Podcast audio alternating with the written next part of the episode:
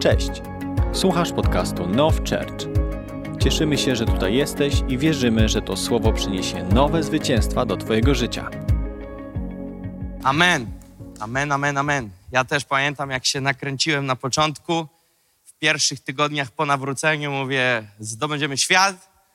I pamiętam, jak realia mnie zabiły, ponieważ wylądowałem w sklepie odzieżowym, gdzie sprzedawałem dżinsy i mopowałem podłogę na koniec dnia w sklepie. A ludzie, z którymi byłem tydzień wcześniej na konferencji, polecieli do kolejnego kraju i usługiwali w kolejnym kraju, a ja mopowałem podłogę i zarabiałem kolejnymi miesiącami na jeden bilet lotniczy, żeby móc polecieć do kolejnego miejsca. I pamiętam, że chciałem w pewien sposób przyspieszyć to, co Bóg e, chciał e, robić. I jest dobrze znaleźć tą granicę do miejsca, w którym ty napierasz i jesteś spragniony Bożego działania, ale uznać tą mądrą granicę, w której nagle nie, nie przeganiasz Boga i nie pchasz się po rzeczy, które nie są jeszcze dziś dla ciebie.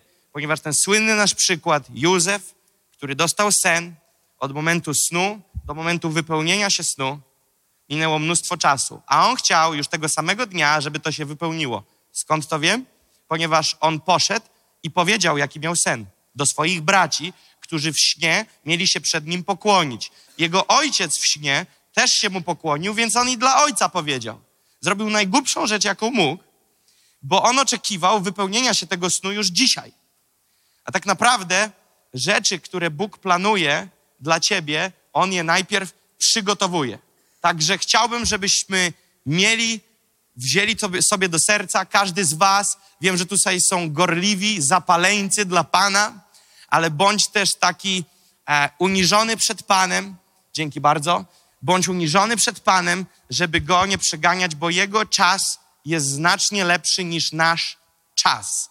I to, na co my nie jesteśmy dzisiaj gotowi, a myślimy, że jesteśmy gotowi, On czasami przed nami wstrzymuje, ponieważ inaczej byśmy rozwalili siebie i innych w otoczeniu, kiedy byśmy wzięli to, co wzięliśmy. Ja w pierwszych latach jeżdżenia po świecie, po nawróceniu i głoszeniu, nie nadawałem się do tego, aby być pastorem, ponieważ nie miałem żadnej świadomości, co się dzieje w kościołach.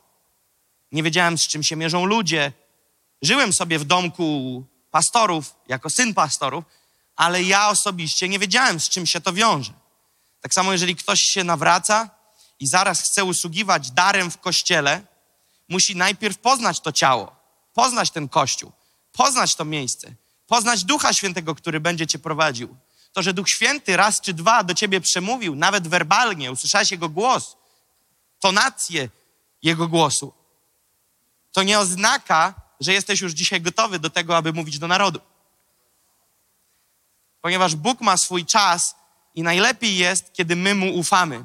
Mam wrażenie, że Dawid to nie tyle, co nie przeganiał Bożych planów, ale on, można było powiedzieć, robił wszystko, żeby je opóźnić. Wiedział, że był namaszczony na króla, a jednak został w polu. Przecież teoretycznie, jak już jesteś namaszczony na króla, król Dawid ze Starego Testamentu, no to będziesz się pchał, przynajmniej bliżej Jerozolimy, powiesz, niech rzeczy się wypełniają. Ale on został na polu. I to z Jerozolimy przyszli na pole i zdjęli go z pola i przynieśli do Jerozolimy, a nie na odwrót. To jest niesamowite, kiedy chodzisz z Duchem Świętym, to mam wrażenie, że trudno jest się rozminąć z przeznaczeniem. Bo nawet, e, ponieważ spotkałem, jest też taka grupa ludzi w, w ciele Chrystusa, w kościele, nie tylko tu, ale wszędzie, gdzie jest ta grupa tak bardzo mm, świadoma wagi powołania i Bożych planów dla swojego życia, że tak bardzo zabiegają, o czym mówił Manu, żeby te rzeczy się wypełniły, że są tak bardzo sparaliżowani dyscypliną. Poznałem osobiście takich ludzi. Tak bardzo są sparaliżowaniem nawet nie błędem, ale myślą o błędzie,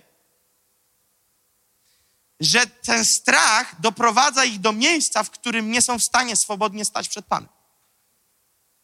tak bardzo zastanawiają się, czy ludzie, z którymi rozmawiają, czy relacje, które mają, to wszystkie są rzeczy do przeanalizowania w naszym życiu. Ale w pewnym momencie tak bardzo się spinasz, że przestajesz chodzić w tym swobodnie. Przykładem jest, możesz być świetnym gitarzystą w domu, ale jeżeli byś dostał gitarę na This is Our Time i z sypialni został przeniesiony na scenę przed 2000-3000 ludzi, może skończyć się zawałem. Ponieważ nie byłeś na to gotowy. I co się stało? Nagle drętwieją palce. Nagle nie ma swobody w graniu. Nagle się mylisz. Piosenkę, którą grasz od 10 lat, nagle nie możesz jej zagrać. Dlaczego? Bo coś cię sparaliżowało. Co sparaliżowało? Tak bardzo chciałeś to dobrze zrobić, tak bardzo widziałeś potrzebę, że aż cię to zjadło. Tak bardzo chcesz powiedzieć te kilka słów na grupie, tak bardzo chcesz powiedzieć te kilka zdań, że na pięć minut przyniosłeś osiem kartek A4. Po co? Niepotrzebne to jest. Ja za każdym razem mówię, kiedy ktoś zaczyna usługiwać, nie rób notatek po pięć stron A4. Po co ci to? Nie potrzebujesz używać tak wielkiej artylerii. Podziel się naturalnie coś w twoim sercu. Notatki możesz sobie zrobić trzy wersety, które chcesz przeczytać, trzy kierunkowe tematy, ale nie potrzebujesz stosu notatek, ponieważ to zaczyna być nie z ciebie. Jeżeli jest to z ciebie, to notatki wystarczą ci tylko, aby być kierunkowo nastawionym. A jeżeli ty przygotujesz to wcześniej, złożysz na kartkę, kartkę zabiorą i nie ma kazania, pytanie, czy, czy jesteś osadzony na tej treści. Ponieważ tak naprawdę notatka pomaga nam tylko utrzymać kurs. A jeżeli notatkę mi zabiorą i kazanie się wysypuje, pytanie, czy ja rozumiem, o czym mówię. To jest bardzo istotna sprawa. Co innego jest, kiedy jest ciężkie nauczanie, 130 wersetów do zrobienia w godzinę, jak dzisiaj, i, i tak dalej. To dobrze. Mamy dziś drugą lekcję, amen? Drugą lekcję, kurs fundamentów. Dzisiaj mamy lekcję numer dwa dla tych, którzy są gościnnie. Przerabiamy jako Kościół kurs fundamentów. E, kurs fundamentów polega na tym, że będzie miało około 11-12 lekcji, to się jeszcze fajnie szufladkuje i będą to przerabiać wszystkie osoby, które będą dołączały do Kościoła, ale póki tak się jeszcze nie dzieje, chcieliśmy przerobić wszyscy całym Kościołem ten kurs, więc pamiętajcie, że w przyszłym tygodniu kolejnym tygodniu, nie tym teraz, co nadchodzi, tylko kolejnym, kolejnym po This is Our Time, mamy broszurki z terminarzem i są dodatkowe spotkania całego kościoła, gdzie mamy ten kurs. Więc przerobiliśmy na ostatniej niedzieli dwie lekcje w jednym. Nowonarodzenie z łaski, zbawienie z łaski oraz osoba Ducha Świętego. I to się bardzo pięknie spina, Manu, o czym mówiłeś, ponieważ dzisiaj będziemy mówić o chrzcie w Duchu Świętym. Chrzest w Duchu Świętym to jest lekcja dzisiaj numer dwa. Ci z Was, którzy byli tydzień temu i nie ma ich dzisiaj, wiedzą, yy, znaczy ci z Was, którzy byli tydzień temu i są dzisiaj, już wiedzą, że bez notatek się nie uda. A ci, którzy przyszli dzisiaj gościnnie i nie mają notatek, będą zdziwieni za 10 minut, co się dzieje, ale nadrobicie online. A więc, kochani, chrzest w Duchu Świętym. Co to jest i jak mogę go otrzymać? To jest pierwsze pytanie. Co to jest i jak mogę go otrzymać? Chciałbym zacząć od definicji słowa chrzest. Ponieważ często posługujemy się różnymi terminologiami kościelnymi, biblijnymi, które stały się dla nas tak oklepane, a nie rozumiemy, co pewne rzeczy znaczą.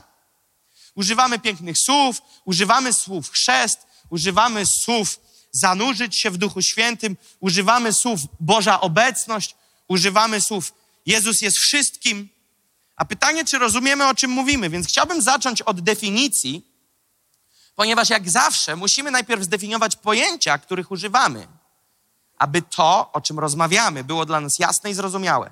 Określenie chrzest, zanim zajmiemy się chrzest w Duchu Świętym, słowo chrzest pochodzi od greckiego słowa baptize, b-a-p-t-i-z-e. I słowo baptize z greki oznacza zanurzać. W konkordancji Stronga znajdujemy taką definicję tego słowa. Zanurzać, oblewać w kontekście całkowitego zamoczenia. Używane w, w Nowym Testamencie słowo chrzcić, czyli baptizę, jest w odniesieniu do ceremonialnej ablucji, szczególnie technicznie w odniesieniu do obrzędu chrztu chrześcijańskiego i odnosi się do słów chrzciciel, chrzcić, obmyć. Więc słowo, które mówi o zanurzaniu, mówi o całkowitym zanurzeniu, a nie pokropieniu. Chrzest zarówno wodny odnosi się do słowa baptizę i chrzest w Duchu Świętym odnosi się do słowa baptizę. Te dwa słowa. Tyle, że mamy chrzest wodny oraz mamy chrzest w Duchu Świętym. I teraz oba te chrzty odnoszą się do całkowitego zanurzenia.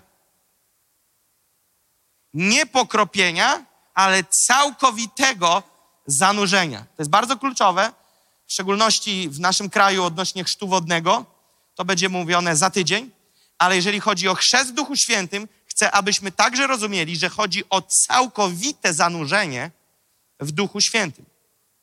Chrzest w Duchu Świętym oznacza zatem zanurzenie w Duchu Świętym. To zanurzenie w Duchu Świętym różni się od chrztu w wodzie jako znaku nawrócenia, a więc możecie już sobie to poddzielać, że chrzest wodny jest znakiem nawrócenia. Do tego będziemy za tydzień wracać. I jest to zazwyczaj wydarzenie późniejsze, czyli chrzest w Duchu Świętym. Zazwyczaj, nazwę to 9 na 10 symbolicznie, chrzest w Duchu Świętym odbywa się po chrzcie wodnym. Bóg może zrobić co chce, ale z zasady, patrząc na słowo, odbywa się to po chrzcie wodnym. Pismo Święte używa innych wyrażeń, które również odnoszą się do tego doświadczenia, takie jak zostali napełnieni Duchem Świętym. Wymienię trzy w tej chwili, cztery. Cztery terminy, które w Biblii się powtarzają, ale cały czas odnoszą się do chrztu w Duchu Świętym. Ponieważ czasami czytamy różne zmienione terminologie o Duchu Świętym i nie wiemy, co one oznaczają, do czego się odnoszą. Więc chrzest w Duchu Świętym jest też inaczej e, opisany jako zostali napełnieni Duchem Świętym oraz otrzymacie dar Ducha Świętego. Trzy. Moc Ducha Świętego, który stąpi na Was. Oraz cztery. Będzie wylany na nas duch z wysokości. To są terminy, które w Biblii się pojawiają, kiedy czytasz, i one odnoszą się do obietnicy Ducha Świętego w kontekście chrztu w Duchu Świętym. Więc teraz, jaka jest różnica między chrztem wodnym a chrztem w Duchu Świętym? W Piśmie Świętym są wymienione trzy rodzaje chrztu, które odnoszą się do ludzi wierzących, czyli nowonarodzonych. Ok?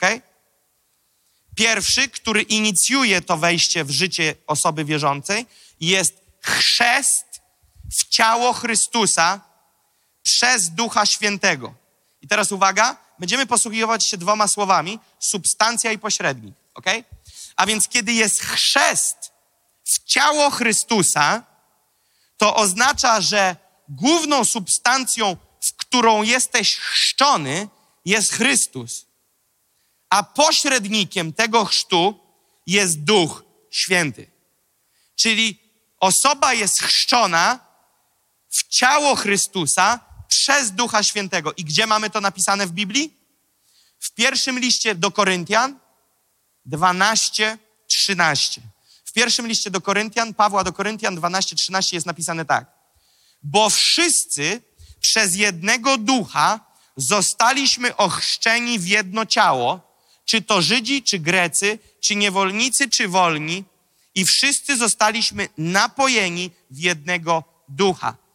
A więc to Duch Święty chrzci nas w ciało. Wiecie o czym mowa? Bez Ducha Świętego nikt nie jest w stanie wyznać Jezus jest Panem. Pamiętacie to? To Duch Święty wprowadza cię, wprowadza cię, wszczepia cię w całe ciało. Duch Święty cię chrzci, jest pośrednikiem w tym chrzcie. Drugi chrzest jest to chrzest wodny. A więc woda jest główną substancją, w której się zanurzamy przez jakiegoś usługującego, jakiegoś człowieka, który w danym momencie robi za pośrednika w tym chrzcie. I na przykład możemy widzieć historię w Twoim życiu, w moim życiu, w życiu Twoich bliskich, kiedy podjąłeś decyzję, że chcesz podążać za Jezusem, że chcesz się na nowo narodzić, poinformowali Cię o tym, że Biblia mówi w Marka 16, 16, kto uwierzy i ochrzczony zostanie, wtedy jak taki chrzest wygląda? No nie zatykasz nosa i wskakujesz do basenu sam na bombę, tylko ktoś jest w tym miejscu. Chcę, żebyście byli pewni jednej rzeczy. Nie ma czegoś takiego jak pośrednik w dzisiejszych czasach między człowiekiem a Bogiem. To jest załatwione. Tu mówimy tylko o osobie, która jest pośrednikiem w danym chrzcie, ale nie ma żadnych pośredników między człowiekiem a Bogiem, ok? Jedynym pośrednikiem, Biblia mówi, między człowiekiem a Bogiem jest Jezus Chrystus. Koniec, kropka. Natomiast w tych chrztach Bóg to tak rozplanował, że pośredniczy człowiek. Więc co się dzieje? Ze mną się tak działo. Przyszedłem do mojego pastora, mówię, pastorze, czyli tato, mój tata był wtedy pastorem, mówię, jest dalej. Mówię, tata, temat chrzczenia, ok? Chciałbym się ochrzcić. Więc okazało się, że Kościół organizuje chrzest, jest kilka osób, które chcą być ochrzczone i różnie te chrzty wyglądają. Jest chrzest w basenie, może być chrzest nad jeziorem, w rzece, nie musi być w Izraelu, w Jordanie.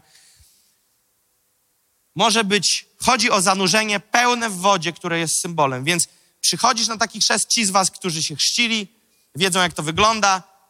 Przychodzi osoba, w naszym kościele tym się zajmuje, ale nie jest to stanowisko dożywotnie i jedyne. Pastor Dawid Niemiec, który ma do pomocy zawsze z dwie osoby. Po prostu to jest techniczna akcja. Dwie osoby pomagają i zanurzamy taką osobę w pełni po brzeg i ta osoba się wynurza. Nie będę tego tłumaczyć, bo jest to za tydzień, więc to jest chrzest wodny oraz trzeci chrzest, ponieważ tak jak mówimy, jesteśmy w punkcie trzy rodzaje chrztu. Trzeci chrzest jest właśnie chrzest w Duchu Świętym.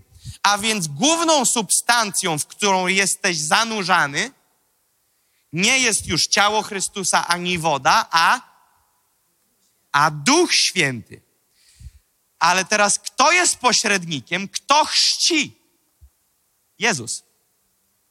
A więc w chrzcie Duchu Świętym, w chrzcie, w, polski język jest niesamowity, wy chrzcie Duchu Świętym, substancją jest Duch Święty, ale pośrednikiem Jezus. Skąd to wiemy? Na, przeczytajmy sobie, co jest napisane w Ewangelii Mateusza 3,11. Słowa Jana Chrzciciela. Ten, który chrzcił, mówi tak. Ja was chrzczę wodą ku pokucie. Ten zaś, który idzie za mną, mówił o Jezusie Chrystusie, jest mocniejszy ode mnie, nie jestem godny nosić mu obuwia. On będzie was chrzcił Duchem Świętym i ogniem. Więc kto nas chrzci w Duchu Świętym? Jezus. Więc to jest bardzo ważne, żeby zrozumieć, jak to działa, ponieważ kiedy osoby mówią, ja, ja, ja widzę, jakie jest zamieszanie, kiedy osoby przychodzą, mówią, no, nie jestem ochrzczony w Duchu Świętym, pomódl się o mnie. Jeżeli osoba nie rozumie, jak to działa, oczekuje, że ja mu coś dam. Jeżeli nie rozumie, że to Jezus chrzci, wtedy nie rozumie, jaka jest moja rola i zbyt wielkie oczekiwania spadają na mnie, a ja mam mikrorolę w tym zadaniu. I dojdziemy zaraz do tej roli, jaką rolę ma człowiek w tym zadaniu, drugi, ale musimy to rozumieć. Więc nie gadamy sobie pustej teorii i po prostu gdybamy, żeby pokazać, że się znamy na Biblii. Opisujemy to sobie, żeby zrozumieć, jak to działa, po to, aby w praktyce umieć się w tym odnaleźć. Tak samo osoba, która jest proszona, no weź się o mnie pomóc, bo nie jestem ochrzczony w Duchu Świętym. Jak się modlić, kurczę? Co ja mam mówić? Ale jeżeli rozumiesz, że to Jezus chrzci w Duchu Świętym, odpowiedzialność spada z ciebie na Niego i czujesz się wolny i nie masz na sobie presji. A więc chrztu w wodzie dokonuje usługujący, kandydat zostaje ochrzczony, zanurzony w substancji, jaką jest woda. Zwykle dzieje się to wkrótce po nawróceniu i odnosi się do narodzenia na nowo. Natomiast chrzest w Duchu Świętym może nastąpić w dowolnym momencie po narodzeniu się na nowo. Czyni to Jezus Chrystus, ponieważ to On jest chrzcicielem w Duchu Świętym. A więc w tym przypadku substancją, w której jesteśmy ochrzczeni, jest Duch Święty przez Jezusa Chrystusa. Punkt drugi. Czy nie otrzymujemy Ducha Świętego, kiedy rodzimy się na nowo? Jest bardzo ważne pytanie, na które trzeba sobie odpowiedzieć. To zaraz, zaraz. To jeżeli ja nie jestem ochrzczony w Duchu Świętym, a w ogóle to jest jedna wielka tajemnica póki co jeszcze, bo nie dokończył kazania, czym to jest, to ja jako nowonarodzony, ale chyba nie ochrzczony, bo nie do końca jeszcze wiem, czym to jest, to ja mam Ducha Świętego, czy ja nie mam Ducha Świętego? Okej. Okay. Chrzest w Duchu Świętym to co innego, inny temat niż Duch Święty w Twoim życiu. Każdy, kto narodził się z Boga, czyli na nowo się narodził, staje się świątynią Ducha Świętego. A Duch Święty mieszka w takiej osobie. Kiedy się na nowo naradzasz, Duch Święty w tobie zamieszkuje. Jednak to nie jest to samo, co chrzest w Duchu Świętym, który ma miejsce dodatkowo. Nowonarodzenie i stanie się świątynią Ducha Świętego to jedno, co masz zagwarantowane poprzez nowonarodzenie. Natomiast chrzest w Duchu Świętym jest już kolejną stacją, kolejnym dziełem. W 1 Koryntian 6:19 jest napisane tak: Czyż nie wiecie, że wasze ciało jest świątynią Ducha Świętego, który jest w was, a którego macie od Boga i nie należycie do samych siebie? A więc kiedy się na nowo narodziłeś, stałeś się świątynią Ducha Świętego. Więc punkt trzeci, jaka jest różnica pomiędzy tym a tym? W pierwszym przypadku, czyli nowonarodzenia, jesteśmy napełnieni Duchem Świętym, a więc terminologia biblijna mówi, że stajemy się studnią wody żywej. Teraz dla wszystkich, którzy mówią, o, ja kiedy się narodziłem na nowo, pełnia Chrystusa we mnie. Ok? To do tego dojdziemy. W pierwszym przypadku, jeszcze raz, czyli w tym, kiedy się na nowo naradzasz, jesteś napełniony Duchem Świętym, stajesz się studnią wody żywej. Ale w drugim przypadku, czyli w przypadku chrztu w Duchu Świętym, jesteśmy napełnieni aż do przelewania się i stajemy się rzekami wody żywej.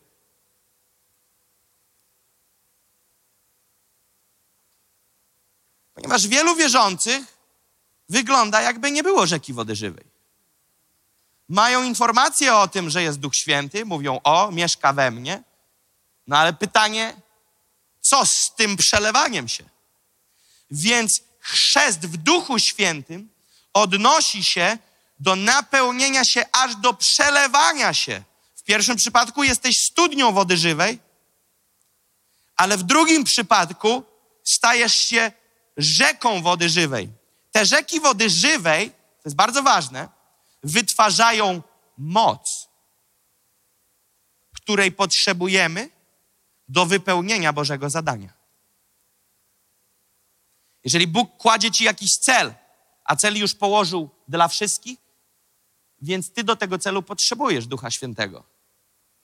Cel głoszenia Ewangelii. To jest coś, nie ma czegoś, w czym powiesz, a to tego ekstra ja nie potrzebuję. Ponieważ tak jakbyś powiedział, ja nie potrzebuję przelewania się, ja nie potrzebuję mocy, ja nie potrzebuję tej manifestacji. Każdy z nas tego potrzebuje.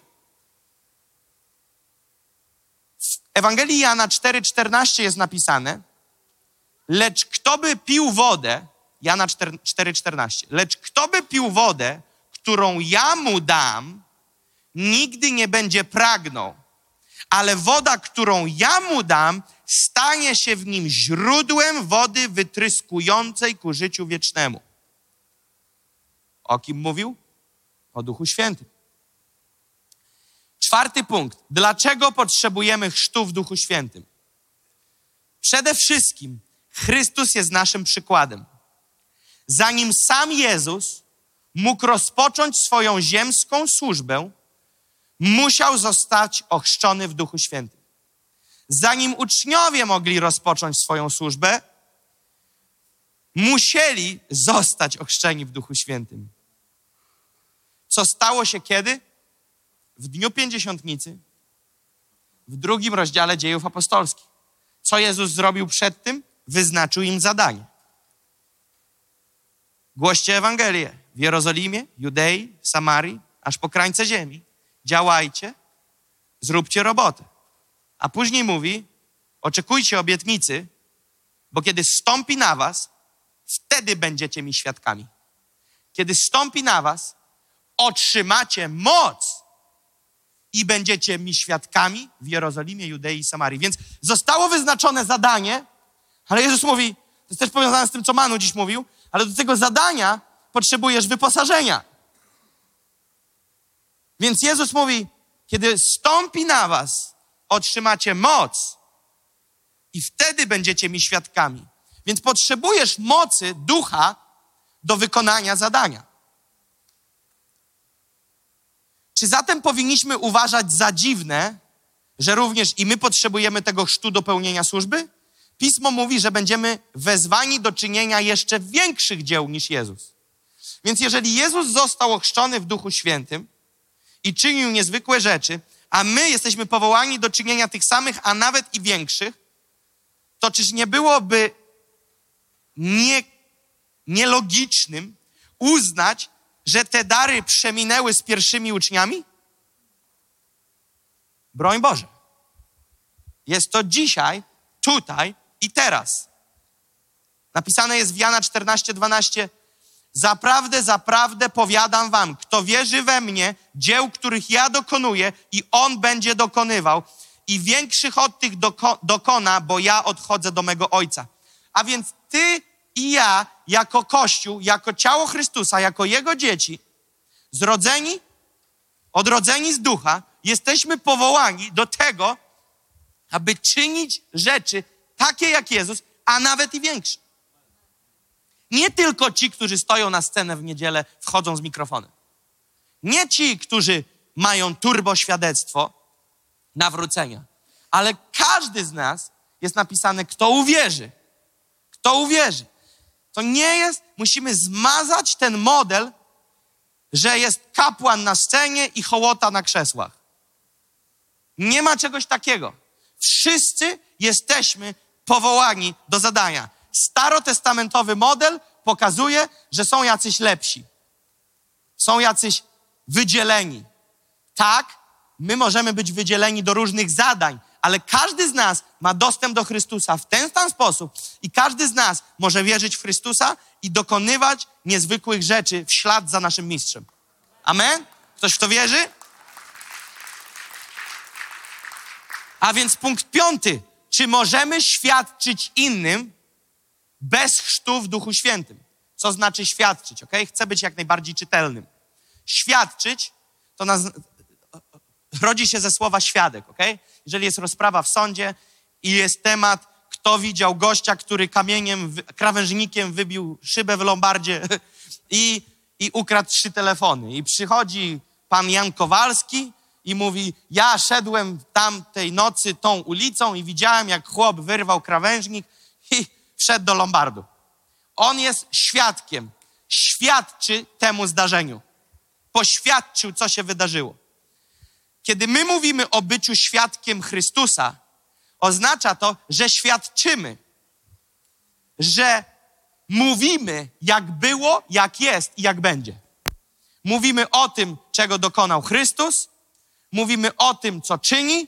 Nie przejmujcie się tym, co się wydarzyło. Niektórzy z Was nie wiedzą, że się wydarzyło. Po prostu prądu zabrakło. A dalej działa.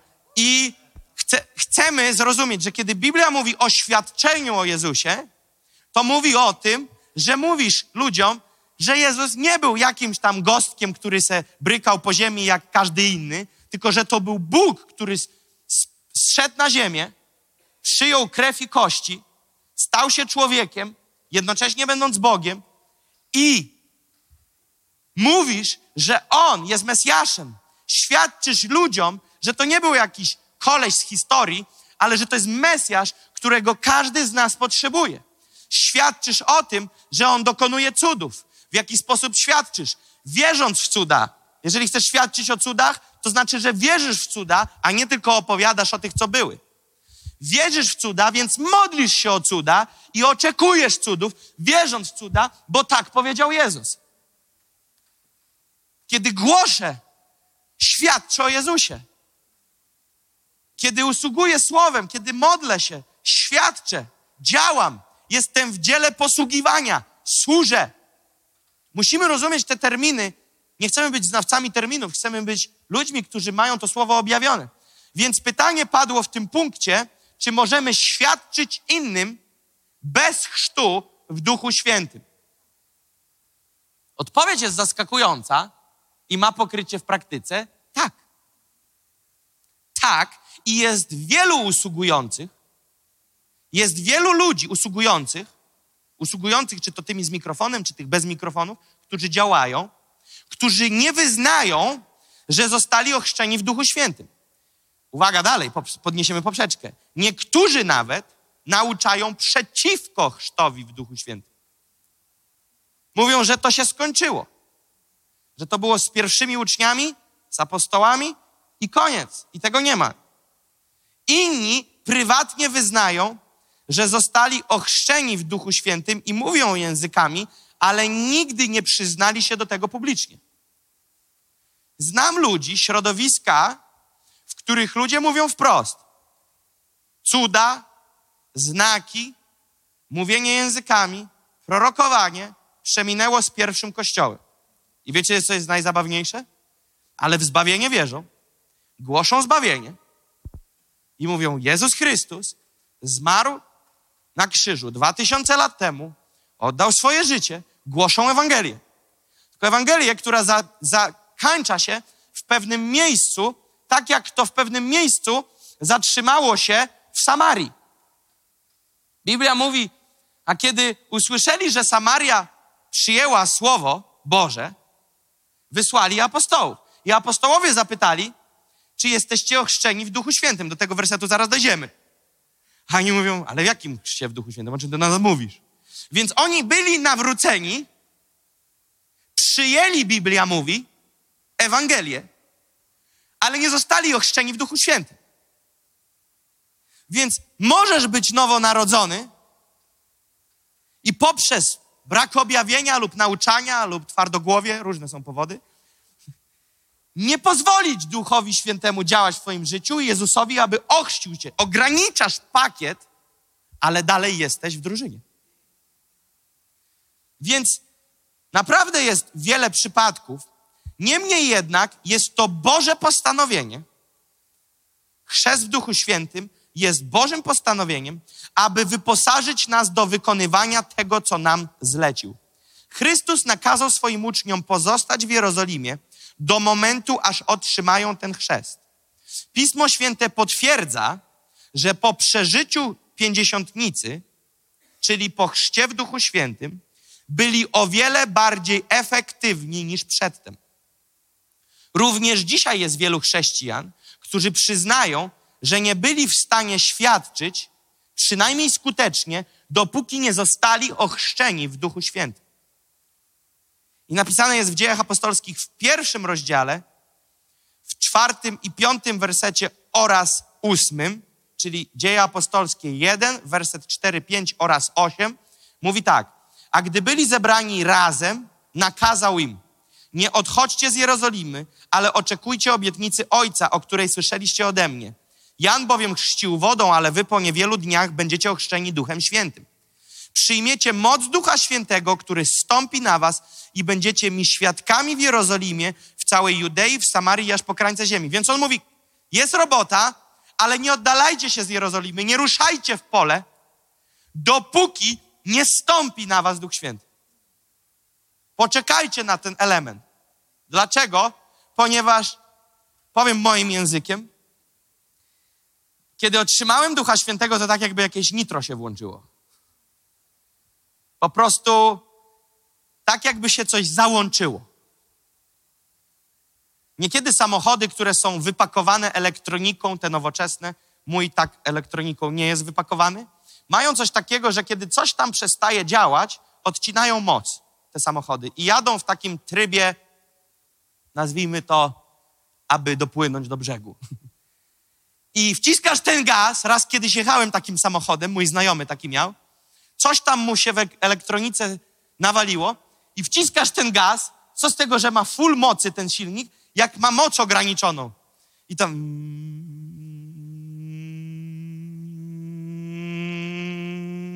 Ja mówię, stary, co się kurcze porobiło?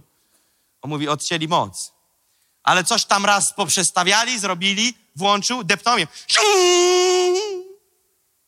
Nitro. Pełna moc. Kiedy chodzisz z Duchem Świętym, chodzisz z tym, który uwalnia nad tobą moc. Wielu ludzi, którzy próbują żyć chrześcijańskim życiem bez Ducha Świętego, to jest wykańczalnia. To jest, to jest ciężarówka taka, że głowa mała. Bo chcą być gorliwi, chcą być poddani, chcą iść przez to, no ale mówią, no to on, dawaj, jedziemy z tym. No ale ty sam nie poczuwaj się za lepszego niż, za, niż apostołowie. Apostołowie mieli poczekać na obietnicę i powiedział Jezus, nie ruszajcie się do momentu, aż nie otrzymacie Ducha Świętego. I wiemy dokładnie, co się stało i jak wyglądał ten chrzest w Duchu Świętym. Powstał nagle szum jakby gwałtownego, wiejącego wiatru na miejscu, na którym wszyscy byli zgromadzeni, siedzieli i pojawiły się języki jakby z ognia nad każdym z nich. I zaczęli mówić innymi językami i zaczęli mówić innymi językami. Więc tu pojawia się punkt szósty. Czy muszę mówić innymi językami? Mówiąc wprost, jak tak bardzo mamy zrobić albo w lewo, albo w prawo, to nie musisz. No nie musisz mówić innymi językami. Możliwe jest przyjęcie chrztu w Duchu Świętym bez uwolnienia, uwaga, daru. Ok? Mówienie innymi językami jest darem. Więc możesz przyjąć chrzest w Duchu Świętym, ale nie został aktywowany dar mówienia innymi językami. Rozdzielamy to. Więc w samochodzie możesz mieć funkcję, tryb eko, tryb normalny i tryb sportowy.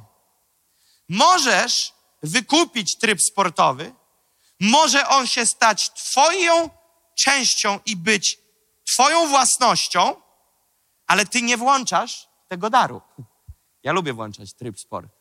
Lubię korzystać z daru. S. S. Aż syczy na światłach. Więc S jest darem. S jest darem i mówienie innymi językami jest darem. To nie jest kwestia tego, czy nie chciałbym, żebyśmy rozmawiali muszę, nie muszę, więc chciałbym, żebyśmy zmienili koncept i nie myśleli kwestią muszę, nie muszę mówić innymi językami, ale czy mógłbym nimi mówić? Czy mógłbym mówić innymi językami? A co za tym się kryje? Kryje się pytanie, czy ufasz Bogu? Ponieważ jest to ponadnaturalne, co przychodzi od Boga. To jest miejsce, w którym Twoja głowa nie kuma, co się dzieje. I wielu intelektualistów, wielu myślicieli, wielu ludzi, którzy mają więcej w głowie niż inni, ich mądrość, ich doświadczenie, ich, ich intelekt staje się dla nich w tym momencie przekleństwem, a nie błogosławieństwem, bo oni wszystko muszą rozumieć. Oni lubią kontrolować sytuację. Ludzie nie lubią, kiedy się dzieje coś poza kontrolą. My lubimy kontrolować. Ale przy chrzcie w Duchu Świętym, jeżeli chcesz, aby został aktywowany dar mówienia innymi językami, musisz zrozumieć, że twoja głowa niech idzie na urlop w tym momencie. Ponieważ my nie jesteśmy w stanie, nasz umysł nie ma w sobie wystarczającej głębi ani zainstalowanej zdolności do tego, aby to zrozumieć. Tak jak ty i ja nie jesteśmy w stanie tu za życia poznać w pełni szerokość i głębokość Bożą. Nie ma takiej pojemności. To tak jak ja bym przyniósł tą butelkę i powiedział, wlejemy tu i zbadamy cały Bałtyk. Jest to niemożliwe, ponieważ ta butelka nie jest w stanie pomieścić tutaj całej wody z Bałtyku. Ty i ja nie jesteśmy w stanie zrozumieć całej głębi i szerokości Bożej. A Twój umysł nie ma zdolności zrozumieć tematu chrztu w Duchu Świętym. Jeżeli będziesz próbować to uchwycić intelektem, giniesz. To się staje dla ciebie blokadą i nie przejdziesz. Ponieważ ja chcę rozumieć, co mówię. Oh, when somebody preach English, I want understand. Potrzebny mi tłumacz, musisz wszystko rozumieć.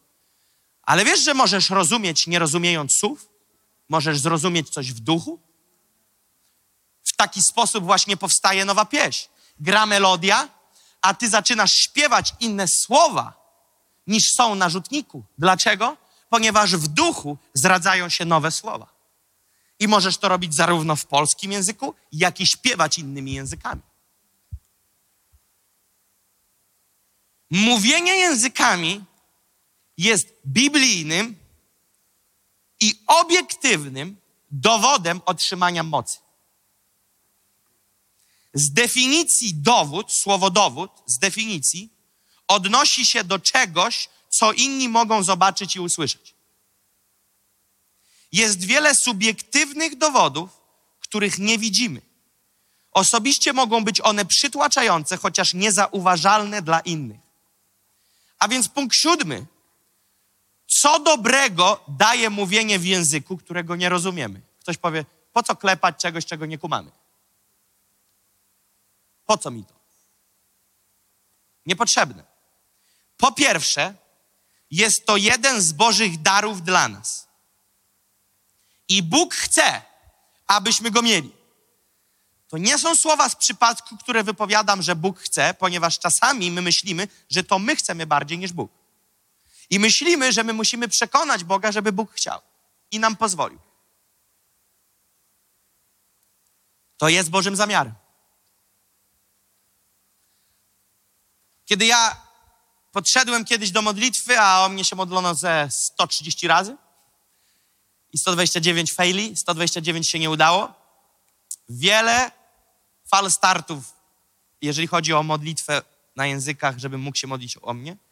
Pamiętam, jak pastor kolejny, Enty już się o mnie modlił i mówi, akurat dziś będziemy modlić się o chrzest Duchu Świętym. Ja wychodzę, taki trochę przerażony, że to już Enty raz i pewnie znowu nic, ale z drugiej strony nie odpuszczam, desperat, kurczę, do kwadratu. I cię tak napinam, on się o mnie modli, ja cały pospinany. O, Panie Jezu, błagam, zrób to dziś, tu i teraz, bez tego nie wyjdę. Gość mi przerwał i mówi tak, uspokój się.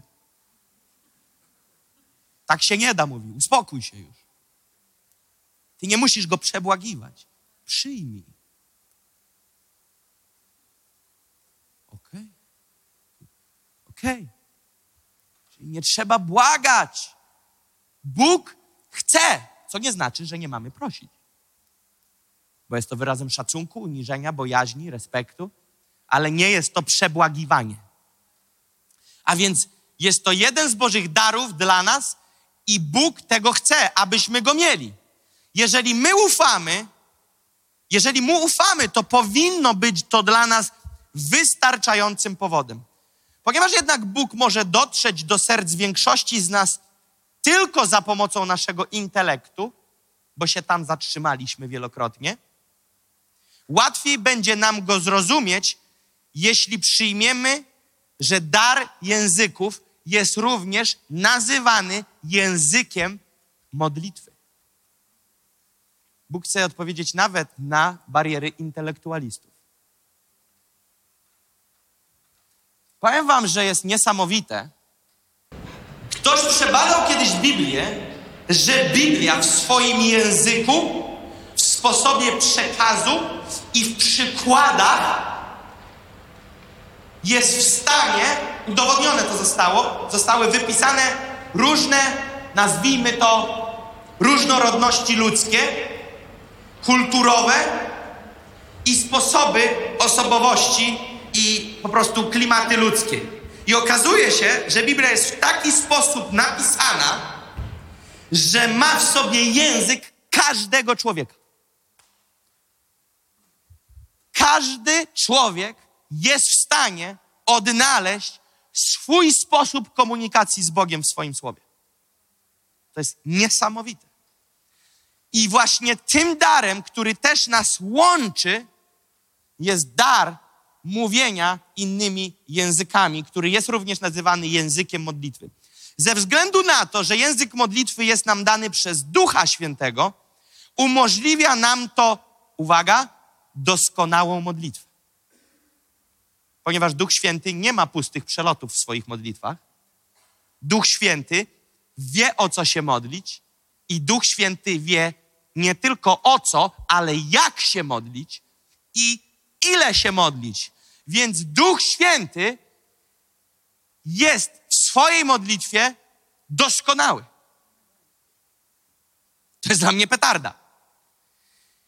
Więc my, kiedy się modlimy, nie wiemy o co się modlimy. Nasz intelekt jest pomijany, mówię tu o modlitwie w, po chrzcie w Duchu Świętym, w, w językach. My nie wiemy o co się modlimy. Nasz intelekt jest pomijany. Dlatego tego rodzaju modlitwie nigdy nie przeszkodzi nasza, uwaga, ignorancja, wątpliwości, lęki, nie leki, lęki, niewiara i ludzkie rozumowanie. Ponieważ często, kiedy mamy wątpliwości, lub jest z nas niewiara, lub jest z nas ludzkie rozumowanie, to nas blokuje przed pewnymi rzeczami. Ale kiedy masz dar mówienia innymi językami, on pomija te bariery i realizuje swoje. Poprzez modlitwę w Duchu Świętym. W 1 Koryntian 14:2 na potwierdzenie tego, co tutaj powiedziałem, jest napisane w Koryntian, 1 Koryntian 14:2 jest napisane. Ten bowiem, kto mówi obcym językiem, w innym tłumaczeniu jest napisane, kto mówi innymi językami, nie mówi ludziom, ale Bogu, bo nikt go nie rozumie, on zaś w duchu tajemne rzeczy wygłasza, inne tłumaczenie mówi, tajemnice wypowiada. Więc jeszcze raz ten werset. Ten bowiem, kto mówi obcym językiem, nie mówi ludziom, ale Bogu, bo nikt go nie rozumie. On zaś w duchu mówi tajemnicę. Więc nagle stajesz się ustami Ducha Świętego. Duch Święty przez ciebie wygłasza rzeczy, których ty poza duchem nie jesteś w stanie złapać. Ponieważ my często, głosiłem też o tym na Now School, modlimy się w obszarze, w którym wiemy, co jest i poruszamy się w oparciu o to, co znamy. Jeżeli wiemy, że jest wojna, że Rosja najechała, to modlimy się o tą sprawę. Jeżeli wiemy, że siostra Kasia zachorowała, to modlimy się o siostrę Kasię. Modlimy się o to, o co wiemy, że się dzieje i wymaga to i potrzebuje modlitwy. Ale w Duchu Świętym możesz modlić się o rzeczy, które nie wiesz, że się dzieją, ale się dzieją i Duch Święty w tobie i przez ciebie wstawia się za tymi rzeczami. Więc modlitwa trwa o rzeczy, o których ty na ludzki sposób nie byłeś w stanie się dowiedzieć, że mają miejsce. Więc można byłoby wysunąć wniosek, że bez daru języków będziesz modlić się tylko o to, o co wiesz, że trzeba się modlić. Albo listę modlitewną stworzysz i będziesz modlić się tylko na bazie listy modlitewnej. Albo przyjdziesz na modlitwę kościoła i lider modlitwy powie: Modlimy się dzisiaj o to i o to i o to. Ale kiedy chodzisz w Duchu Świętym, nagle czujesz, że powinniśmy modlić się jeszcze o to i o to. Wielokrotnie z moich ust, kiedy tutaj jestem, na końcu mówię: Czuję, że. Wiecie, co to jest te czuję? Jak myślisz, to ja czuję, nie wiem, na udzie, na kolanie, pod kostką? Nie, nie, nie. To jest w duchu. Odczuwam w duchu, że na sali jest dzisiaj osoba, która zmaga się z. Największy hit, póki co, taki najbardziej wizualnie do, namacalny, miał miejsce, w sumie już kilka ich było, ale taki hit jeden był, kiedy modliłem się w kościele pod koniec spotkania i modlę się i modlę się. Nawet chyba Filip był na tym nabożeństwie w Słupsku wtedy, kilka lat temu. Modlę się, modlę się i nagle mówię, czuję, że, bo widzę, widzę to w duchu. Czuję to, nawet nie wiem, czy modlę się w tym czasie w językach. Kiedy modlisz się w językach, jest opcja, że modlisz się o rzeczy, których, o których nie wiesz, ale dalej nie rozumiesz, o co się modlisz, ale modlisz się o te rzeczy. Ale jest jeszcze jeden stopień, że kiedy modlisz się w językach, modlisz się o rzeczy, których nie wiesz i nagle stajesz się świadomy, o co się modlisz. Więc modlę się i nagle widzę, że ktoś na sali ma problem z kręgosłupem. Więc mówię, czy jest tutaj ktoś, kto ma problem z kręgosłupem, czuje wyraźnie, żeby modlić się o kręgosłup? Tak, dwie osoby z tyłu podnoszą ręce, stoją obok siebie, małżeństwo. Mówię, boli was kręgosłup? Tak. Czuję, że Bóg chce was uzdrowić. Więc przyjdźcie do przodu, będziemy się modlić o wasze plecy. Ale kiedy kładę ręce na ich kręgosłup, czuję, słyszę i widzę słowo filar. Mówię, kurczę, jaki kosmos. Filar? Przecież mój intelekt w tym momencie mówi, jesteś idiotą. To jest wojna. Chcę, żebyście wiedzieli, to jest wojna. Twój intelekt mówi, jaki filar, chłopie. A w duchu słyszę filar, filar, filar, filar. I próbuję się modlić, mam blokadę w ustach, próbuję o te plecy się modlić, ale ciągle po prostu filar się ze mnie wylewa. Więc mówię, nie wiem o co chodzi, ale kiedy modlę się o was, o wasze plecy, słyszę słowo filar. Oni zaczynają płakać. Ja mówię, czy słowo filar coś dla was znaczy? A oni mówią, tak, tak. Ja mówię, słuchajcie, ja widzę, że filar jest odbudowywany w waszym życiu. Ja pytam, co się dzieje? A oni mówią, prowadzimy służbę, która nazywa się filar i przechodzi przez ciężki okres. I modliliśmy się, aby Bóg to podniósł. A ty mówisz, że Bóg mówi ci filar, który odbudowuje. Wszyscy w szoku. A ja turboekscytacja. Dlaczego? Bo rzeczy tajemne, o których nie wiem, zostały wygłoszone. Kiedy byliśmy w Ekwadorze, a już kilka razy byliśmy, tam moja żona cudowna jest moją tłumaczką, Czasami głosi swoje kazanie, czasami moje. Nie, żartuję, zawsze wiernie tłumaczy.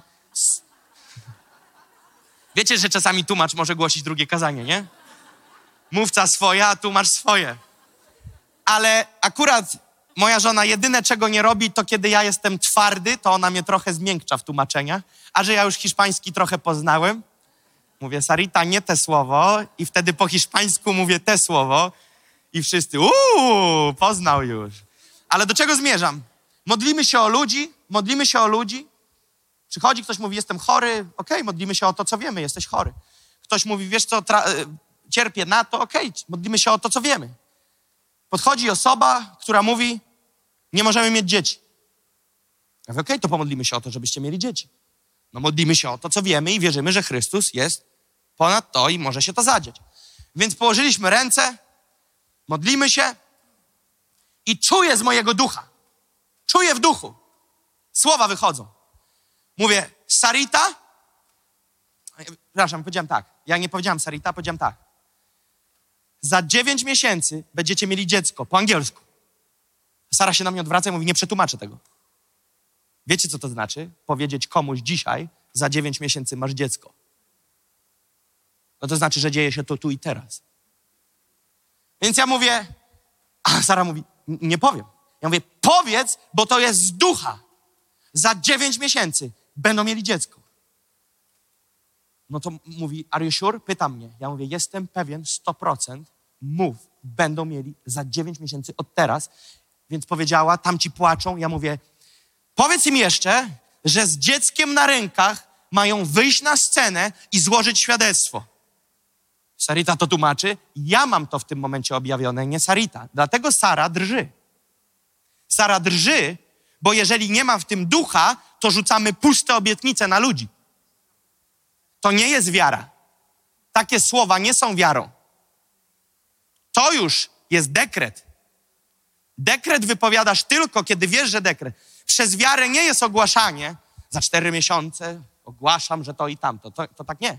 Wiara, ogłaszanie w wierze powinno być w posłuszeństwie z tym, co poddaje ci Chrystus przez Ducha Świętego. Nie ogłaszamy na pusto i zmuszamy Boga do działania. Ogłaszamy w posłuszeństwie, kiedy coś nam pokazuje. Dlatego jest tak wiele zawodu w świecie ludzi, którzy są z ruchu wiary, bo oni mówią, cokolwiek ogłosisz się wydarzy, fajnie, tylko pod warunkiem, że Bóg to zautoryzuje. Bo jak nie zautoryzuje, to się nie wydarzy. Więc mądrzej byłoby, zanim ogłosisz, słuchać się, czy to z Boga wychodzi, a nie ogłosić, a później dziewięć miesięcy pościć, żeby Bóg to potwierdził, bo będzie wstyd. Więc mówię, Sarita, pewniaczek, ładuj z ducha, jesteśmy, jestem 100% pewny. Wyjechaliśmy, życie się toczy, głupio to wam zabrzmi, ale kiedy tyle jeździsz, zdarzają się takie rzeczy, zapomnieliśmy o nich. No ponieważ jeżeli jeździsz co tydzień gdzie indziej, masz mnóstwo ludzi, którzy potrzebują modlitwy, różne problemy, zapomnieliśmy o tej sytuacji. I jesteśmy już w Polsce, jedziemy z kolejnej konferencji w samochodzie. To świadectwo jest w internecie, na YouTubie, jak chcecie, możecie je wygrzebać. Nagrane około, nie wiem, 3-4 lat temu. W samochodzie ujęcie na YouTubie. Mało takich filmów jest bez fajnych miniaturek, yy, więc to jeszcze stare dzieje. Social mediów nie było cudownych, więc sam robiłem miniaturki, czyli po prostu zrzut ekranu. Więc takie chyba wideo jeszcze jest w internecie. I jedziemy samochodem, dzwoni mama Sary do Sary. Rozmawiają po hiszpańsku, Sara podekscytowana, mama Sary podekscytowana. Ja mówię, co się dzieje? A Sara mówi, pamiętasz tą parę, którą się modliliśmy? To było rok temu. Ja już taki, taki kurczę trochę, jak to rok temu? Coś tu się już w datach nie zgadza. Ona mówi, pamiętasz rok temu? Ja mówię, pamiętam. Dzisiaj byli na scenie i złożyli świadectwo ze swoim trzymiesięcznym dzieckiem. Trzymiesięcznym dzieckiem. Wszystko poukładane. Dlaczego? Duch Święty wygłasza rzeczy tajemne, zakryte, o których nie wiem, ale jeżeli mu ufam i go słyszę, to je wygłaszam. Wtedy spotyka się to z wiarą i mamy owoc. Intelekt wariuje. Miałem wiele takich sytuacji, w których musiałem coś komuś powiedzieć z ducha, wariactwo. Miałem czas w pewnym kraju, na pewnym kontynencie, kiedy do jednego z ludzi postawionych najwyżej w, swojej, w swoim kraju, w chrześcijaństwie, z największym wpływem i autorytetem, z posłuchem, z wieloletnim backgroundem, musiałem podejść i go skonfrontować w modlitwie i powiedzieć: Tak mówi Pan. I musiałem mu powiedzieć, i powiedziałem mu strategię, którą działa, musiałem zaufać Duchowi Świętemu, że kiedy wypowiadam strategię, na podstawie której on działa, jest właściwa, bo ja nie wiedziałem. I później powiedzieć, ta strategia jest zła w tych elementach i wymagana jest zmiana. Jeżeli pójdziesz po staremu, odbijesz się od muru. Mówię, kurczę, cały się spociłem, jak to mówiłem. Szczerze, moja głowa po prostu był kosmos. Kosmos. Mówisz sobie, jestem od niego młodszy wszystkim stażem, życiem na ziemi, służbą, owocami, zasięgiem. Gość mnie przerasta. Kimże ja jestem? No ale jak Duch Święty mi to położył, to wchodzę i mówię. Ten człowiek odzywa się do mnie x czasu potem i mówi do mnie tak. Chcę być z tobą szczery. Nie uwierzyłem w te słowa. I poszedłem po staremu i zaryłem. Dzisiaj z opóźnieniem rozpocząłem strategię, którą powiedziałeś, ponieważ ja wiedziałem, że jest taka strategia w powietrzu, ale jej nie wybrałem. Więc Duch Święty porusza się ku zbudowaniu także innych. Ale widzisz, nie zawsze musisz, kiedy coś zobaczyć, iść i to mówić. Jeżeli Duch Święty, przykład ci podam, po, pokaże ci, że jest nad moim życiem, moim, czyli twoim pastorem, o ile się na to zgadzasz, że nad moim życiem jest atak teraz przed This is our time, w duchu. Jest presja duchowa. Zrozum mnie dobrze. Nie musisz mi tego mówić. Po co? Myślisz, że ja nie wiem? A nawet jak mi powiesz, to myślisz, że to mi pomoże? To nie, że mi zaszkodzi, ale Duch Święty nie powiedział ci tego po to, abyś ty mi to mówił. Duch Święty ci powiedział to po to, abyś się o to modlił lub modliła. Nie po to, żebyś mi to powiedział. Ponieważ jeżeli tak jest, to Duch Święty pokaże to większości Kościoła. A jak większość Kościoła poczuje się odpowiedzialna, że musi mi to powiedzieć, no to ja mam dwa dni z głowy. Więc widzicie o co chodzi? A może Duch Święty pokaże ci, że siostra lub brat w Chrystusie, która siedzi obok ciebie lub trzy rzędy dalej, ma ciężki okres. Ma ciężki czas, sezon, zmaga się z czymś. To nie znak, że musisz w tym momencie wyrwać się z krzesła, biec i tak mówi Pan i nagłos przed wszystkimi. Bo musisz rozpoznać, czy Duch Święty ci to pokazał po to, aby się za tą osobę wstawiać, czy po to, aby tej osobie to powiedzieć, aby Duch Święty mógł przez ciebie pokazać tej osobie, że nie jest sama. Widzicie? Więc potrzeba tu mądrości, nie tylko przyjąć dar i być zero-jedynkowym, ale umieć rozróżniać to, co w tym darze do ciebie przychodzi. Przychodzą do mnie w duchu pomysły. Ja je wszystkie spisuję. Mam notatki, podfoldery porobione, plany na kościół, plany na eventy, plany na ewangelizację, plany na Europę. To wszystko jest powynotowywane. I to, co ja robię, to nie zrywam się. O, jest propozycja, bum, jedziemy z tematem od najbliższej wtor- środy, wtorku. Nie. To jest, jeżeli mamy coś zrobić dużego, to trzeba strategii. Więc najpierw Duch Święty pokazał pierwszy element. Szeroki plan. Najpierw muszę odebrać jakąś wizję i strategię. Jak? Muszę usłyszeć za i przeciw od Pana, z czym się zmierzę. A może nie chce mi pokazać większości, ale powie, na tyle, na ile masz, jesteś gotowy, rób na bazie tego, co widzisz. Za tym idę. Ale chcę powiedzieć, idę dopiero, kiedy Duch Święty za tym stoi i mówi teraz. Czuję, żeby powiedzieć jedną rzecz, w ogóle nie tyczy się to mnie. E, wielu ludzi zastanawia się, pastor, po co on na pełen etat pracuje, jak ma tylko wygłosić kazanie w niedzielę? No to właśnie nic nie rozumiesz w duchu.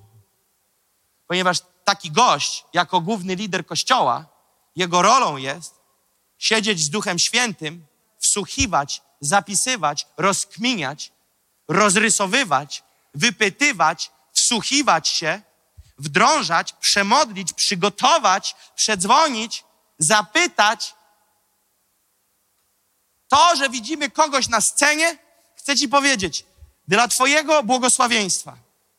Kiedykolwiek widzisz mówcę na YouTubie, na konferencji, który usługuje i jesteś tym zbudowany. Pamiętaj, że za tym wiszą dziesiątki, setki, tysiące godzin przed Panem. Tysiące godzin przed Panem. To nie jest tak, że gość się urywa wieczorem, ni z gruchy, ni z pietruchy, Netflixa zgasił, bo w końcu dokończył serial, wyrobił się przed północą w sobotę i ma jeszcze 10 godzin do nabo. Mówi, panie, to z której dzisiaj księgi? Pan pyk i jest. Bo żeby tak chodzić z Duchem Świętym, to ty musisz od lat z Nim funkcjonować, być jedno, nawiązywać, budować z Nim relacje. Więc kiedy zobaczysz takich ludzi jak na This is Our Time, Richard William, ty myślisz, że on po prostu wpadnie pokazać se? Kazanko ustrzelić? Myślisz, że pastor Leszek Mocha Myślisz, że pastor Wojtek Walaszczyk? Oni myślisz, wyjdą na kazanie? Oni stoją w miejscu autorytetu przed krajem, ponieważ latami leżeli przed Bogiem. I Bóg, myślisz, to jest mój pomysł, że ja ich tam zapraszam? To jest jeden z punktów, który ja robię. Modlę się, Duchu Święty, kto w tym roku? Jeżeli nam dany jest przywilej to organizować, kto ma tam głosić? Tomek mi przysyła jako event director, mój brat, wysyła mi rozpiskę sesji, mówi, muszę wiedzieć, kto kiedy głosi, żeby dobrać długość sesji, bo twoja sesja jest inna niż wszystkich, mówi. Więc ja mówię, dam ci znać. Tydzień później on pyta, już? Ja mówię, ja dalej nie. Dwa tygodnie później ja mówię, Tomek nie. Dlaczego? Bo to co? Wystarczy usiąść, nie? Tylko rozpisać kto kiedy. Każdy zniesie jakiś ładunek duchowy. Teraz musisz wycyrklować, czy bomba nuklearna spada na końcu, czy na początku, czy w środku, czy bliżej środka, czy po lewej, czy po prawej. Czy od pierwszej sesji zaczniemy na grubo, czy wlecimy delikatnie. Teraz, jak to dobrać? Musiałbym wiedzieć, kto o czym będzie głosić, a nie wiem. Więc co robię? Duchu Święty o czym będą mówić. Nie będę ich pytać. Więc Duchu Święty, kto ma rozpocząć? Kto ma zakończyć? Kto na jakiej sesji ma głosić? Siedzę, marzę, marzę, rozpisuję sobie to. Kurczę, Duchu Święty jakoś krzywizna wyszła, co? Nie, nie, nie tak zaczniemy, inaczej.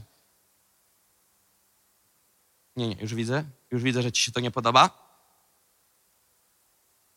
Rok temu głosił pastor Arek Krzywodek. Ale nie głosił pastor Leszek Mocha. W tym roku mówię sobie, wow, weźmiemy jeszcze tego i tego i tego. A Duch Święty mówi, w tym roku ten, ten, ten i ten. Koniec. Tyle wystarczy. Okej. Więc kiedy już wiem, kiedy głoszę, bo to ja się dowiaduję, kiedy ja głoszę. Kiedy wiem, kiedy głoszę, modlę się, co głosić. Więc chodzę przed Panem. Siato kore de rebene, sure de rebene saja. O, shibre de rebe. O, i nagle, o, wiesz dlaczego jest ło? Bo nagle widzisz coś. Wow, shanda korabasaja. I pamiętam, kiedyś powtarzam pewien, pewne słowo. Słowo w modlitwie. Był taki sezon, jedno słowo, które wypowiadane było z moich ust ciągle w, w języka. Pojechałem do pewnego kraju, modlę się na głos i nagle zacząłem modlić się na języku. W językach. I człowiek, który stoi obok mnie, czy ty wiesz, co znaczy słowo, które wypowiadasz, bo ja znam ten język. Mówi, wiesz, że to słowo znaczy szybciej, szybciej, szybciej, szybciej. A ja stoję i szato korabasaja, modlę się i we mnie wszystko buzuje. Nie wiem, że wypowiadam słowo szybciej, szybciej, szybciej, ale czuję, że w duchu jestem nakręcony, żeby działać.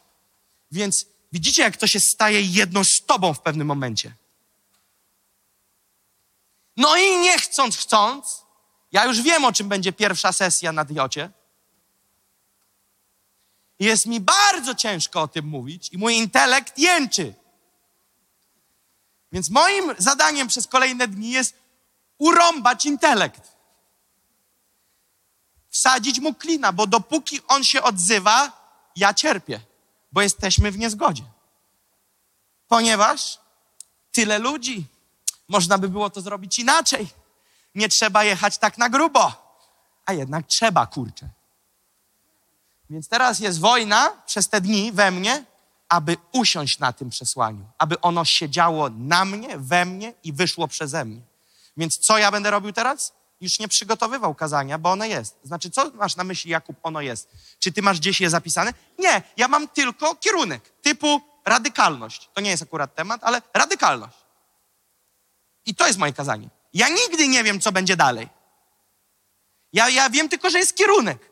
I kiedy wchodzę, wiem, co się dzieje. Czasami Czasami jest sytuacja, w której są wersety, które spływają wcześniej, więc je przygotowuję, ale wielokrotnie, kiedy wchodzę głosić, mówię, kurczę, jeszcze nie zacząłem, kojarzycie?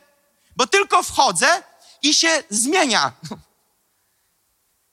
I dlaczego tak jest? On tak robi. Ja sam się zastanawiam, Duchu Święty, te nabożeństwa się rozciągają. Ludzie wychodzą o 15 z kościoła. A z drugiej strony mówię, kurczę, co ja w ogóle gadam? Przecież miało być po Twojemu, więc my się dostosowujemy. Więc my się dostosowujemy. A więc ze względu na to, że język modlitwy jest nam dany przez Ducha Świętego, umożliwia nam tą doskonałą modlitwę. Nie wiemy o co się modlimy, nasz intelekt jest pomijany, dlatego tego rodzaju modlitwie nigdy nie przeszkadza nasza ignorancja, wątpliwości, lęki, niewiara i ludzkie rozumowanie. Są chwile, kiedy, jak mówi pismo, nie wiemy, jak się modlić. Są takie momenty. Macie takie momenty? Modlitwa w duchu, czyli modlitwa językami, rozwiązuje ten problem.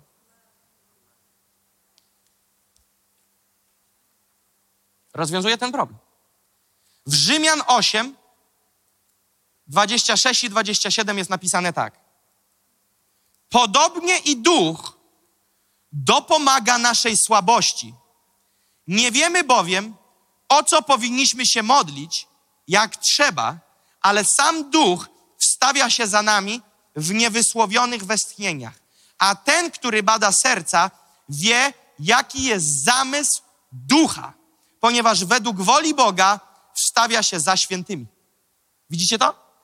Nie wiemy kiedy i jak się modlić, kiedy trzeba się modlić. Jest tu też napisane, nie, nie wiemy o co powinniśmy się modlić, jak trzeba. Chodzi tu o to, że są momenty, kiedy trzeba się modlić. Po prostu mam wielokrotnie takie sytuacje. Mam momenty, kiedy jestem w hotelu na wyjeździe. Dla tych z Was, którzy nie znają mnie, wiedzą, że, nie wiedzą właśnie, że ja dużo podróżuję. Miałem okres dwóch lat, czyli, czy, czyli zliczyłem sobie plus minus 700 nocy wstecz, gdzie wyszło mi, że 400 noclegów miałem w hotelu. Czyli w dwa lata ja spędziłem ponad rok mieszkając w hotelach, ponieważ jeździsz co chwilę do innego miasta, kraju i głosisz kazania w innych miejscach. I pamiętam, że po takich dwóch, trzech dniach intensywnego usługiwania, pomyśl sobie, jedziesz gdzieś, lecisz, jesteś wymemłany, podróż nie jest odświeżająca, nie wiem czy wiecie. A jak jesteś w ciągu od kilku lat, to każda kolejna to już jest kolejny gwóźdź. Nie narzekam, lubię to, ale fizycznie jest to ciężkie, ciężka akcja. Więc kiedy jedziesz już kolejny raz, kolejny rok po roku i wchodzisz na dzień dobry, masz śniadanie lub obiad lub kolację z pastorem, tam jest pięć godzin rozmowy, później idziesz spać, następnego dnia usługujesz, usługujesz na 120%, później modlisz się o ludzi na 130%, później jest sesja druga, trzecia, czwarta, piąta, szósta i później jest, już tak sobie to doprowadziłem, że staram się z zasady nie wracać tego samego dnia, w którym głoszę, bo jest dętka. Więc staram się ten dzień zostać i dopiero następnego dnia wracać, jeżeli jest taka opcja. I jak mnie czasami położą w hotelach, gdzie jest sauna, o, a ja uwielbiam saunę. Dla mnie sauna i dobre jedzenie jest największą nagrodą po konferencji. Dobre jedzenie i sauna, jak mi dasz, to ja mówię, panie, coraz bliżej. Uwielbiam saunę, strasznie uwielbiam saunę, najbardziej suchą. Taka ciekawostka dla was, którzy jesteście sau, sau, saunowiczami, informacja jest taka, jeżeli wchodzisz od góry do dołu w stroju kąpielowym, to możesz narazić się na odparzenia. Nie zachęcam do wchodzenia nago, ale obwij się jakąś bawełną, jakimś ręcznikiem. Zdejmij strój kąpielowy, bo możesz nabawić się niebezpiecznych odparzeń. Dodatkowo nie wchodzimy do suchej mokrzy. Bierzemy prysznic, czekamy aż woda z nas zejdzie i dopiero osuszeni na tętnie spoczynkowym wchodzimy. Wszyscy, którzy nie ogarniają, wchodzą mokrzy w kąpielówkach i, mo- i sucha sauna zamienia się na mokrą parową. Bo każdy mokry, para w powietrze, niby temperatura w góry, ale to tylko wilgotność i sauna zmienia swoje zastosowanie. To tak na marginesie informacja na niedzielnym nabożeństwie, jakby ktoś chciał. Więc ta sauna, jestem gotowy.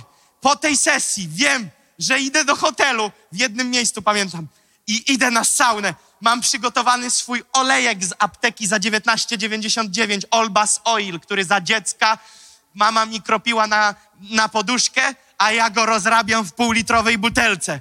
Dolewam tam, ale to są tylko już zawodowcy, 100 kropel. 100 kropel na pół litra wody, miksuję to mocno, robię z tego szampana, wchodzę i pytam, jak nikomu nie przeszkadza, rozlewam to sobie na kamienie, wachlując ręcznikiem, żartując do ludzi 5 euro dla saunistrza, rzucam te powietrze na lewo, prawo, więc mam ten plan. Już wchodzę z tym planem do hotelu, mówię, to jest mój czas, this is my time. Wchodzę i już kurczę czuję, że nie. Ja cię mówię, jak to kurczę nie? I czuję, że Duch Święty po prostu mnie wyrywa, nie mówi mi nic, ale upomina się. Ja mówię, bez jaj. I wiecie co? To jest takie ciche ignorowanie. Dzięki Ci, Panie, za ten czas. Idę odpocząć z Tobą na saunę i czuję z każdym krokiem, nie w tą stronę, kolego. Kur- Zostaję. Zostaję. I tylko otwieram gębę. I Boża obecność zalewa pokój. Pff. Bo On mnie nie zatrzymuje, żeby mi zrobić na złość. On mnie zatrzymuje, bo coś dla mnie ma. Nagle w pokoju dosłownie prawie obłok, Boża obecność intensywna i ci przekazuje rzeczy. Modlisz się, modlisz się. Później mówisz, dobra, za dwie godziny zamykają, ale Duch Święty mówi, dopiero zaczynamy. Dochodzisz do miejsca, w którym olewasz saunę, bo ona jest już mniej wartościowa, mniej atrakcyjna. No i kończy się taka akcja czasami pierwsza, druga. Ah. Tak wyglądasz.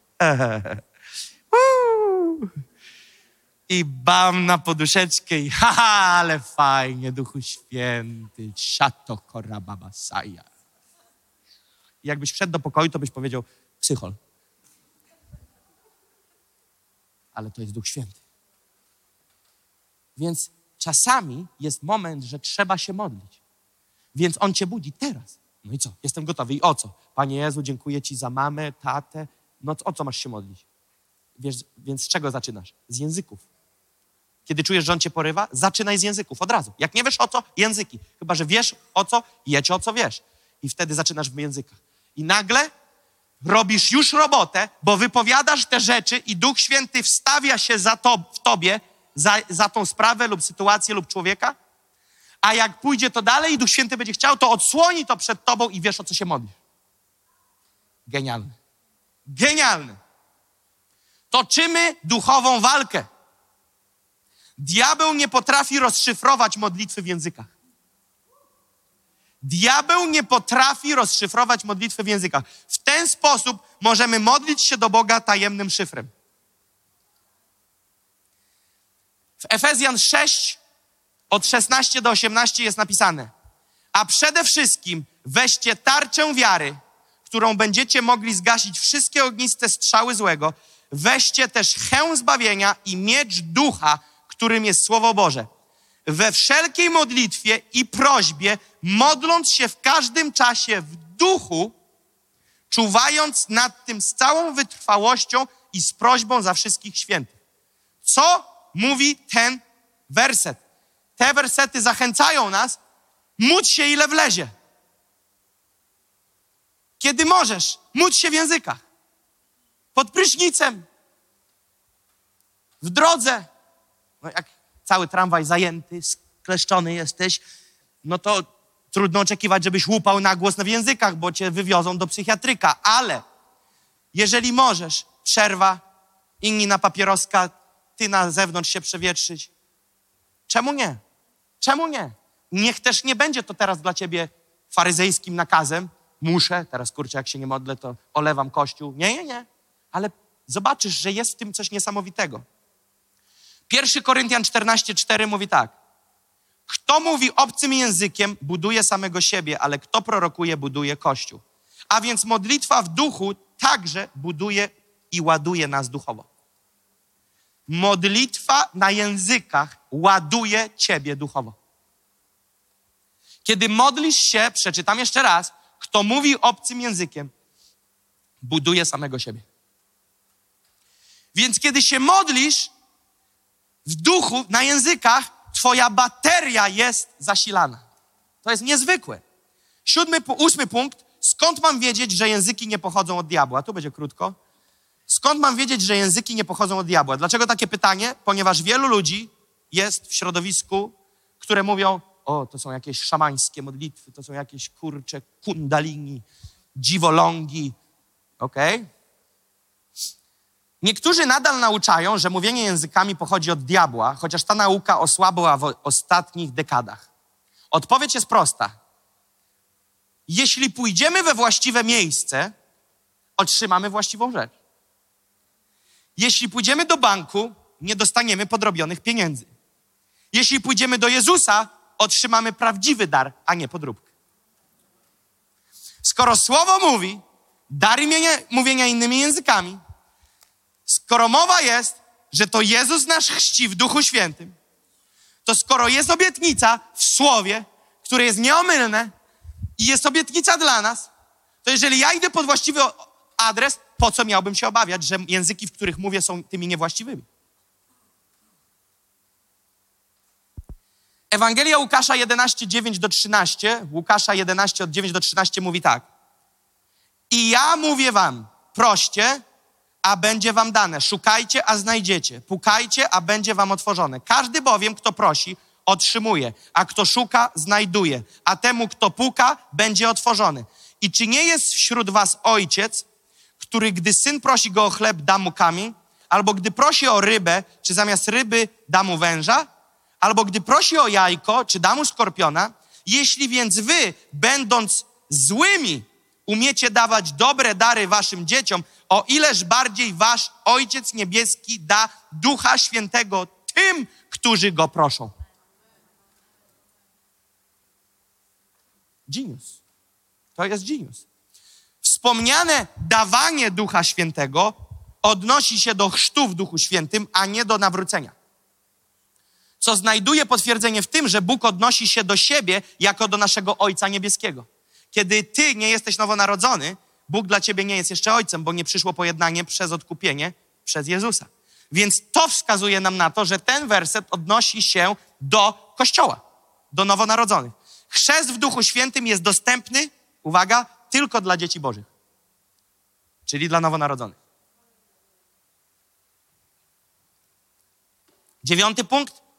Czy niektórzy z tych, którzy zostali ochrzczeni w Duchu Świętym, nie stają się za bardzo emocjonalni i fanatyczni? Tak.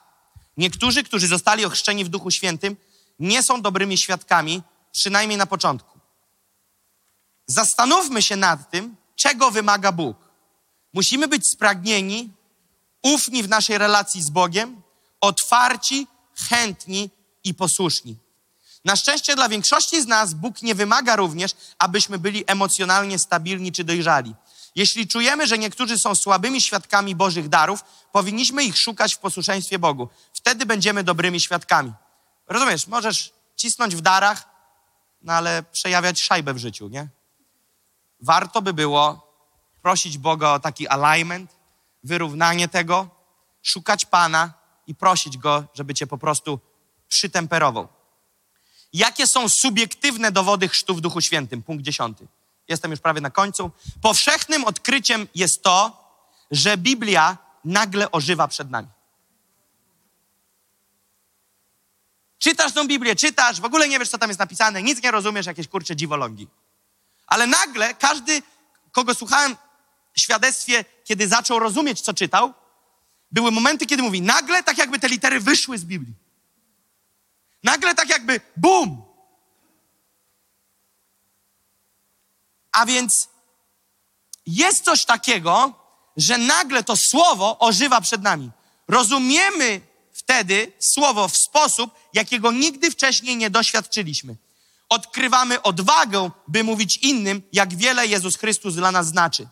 Coraz częściej widzimy i doświadczamy manifestacji darów duchowych.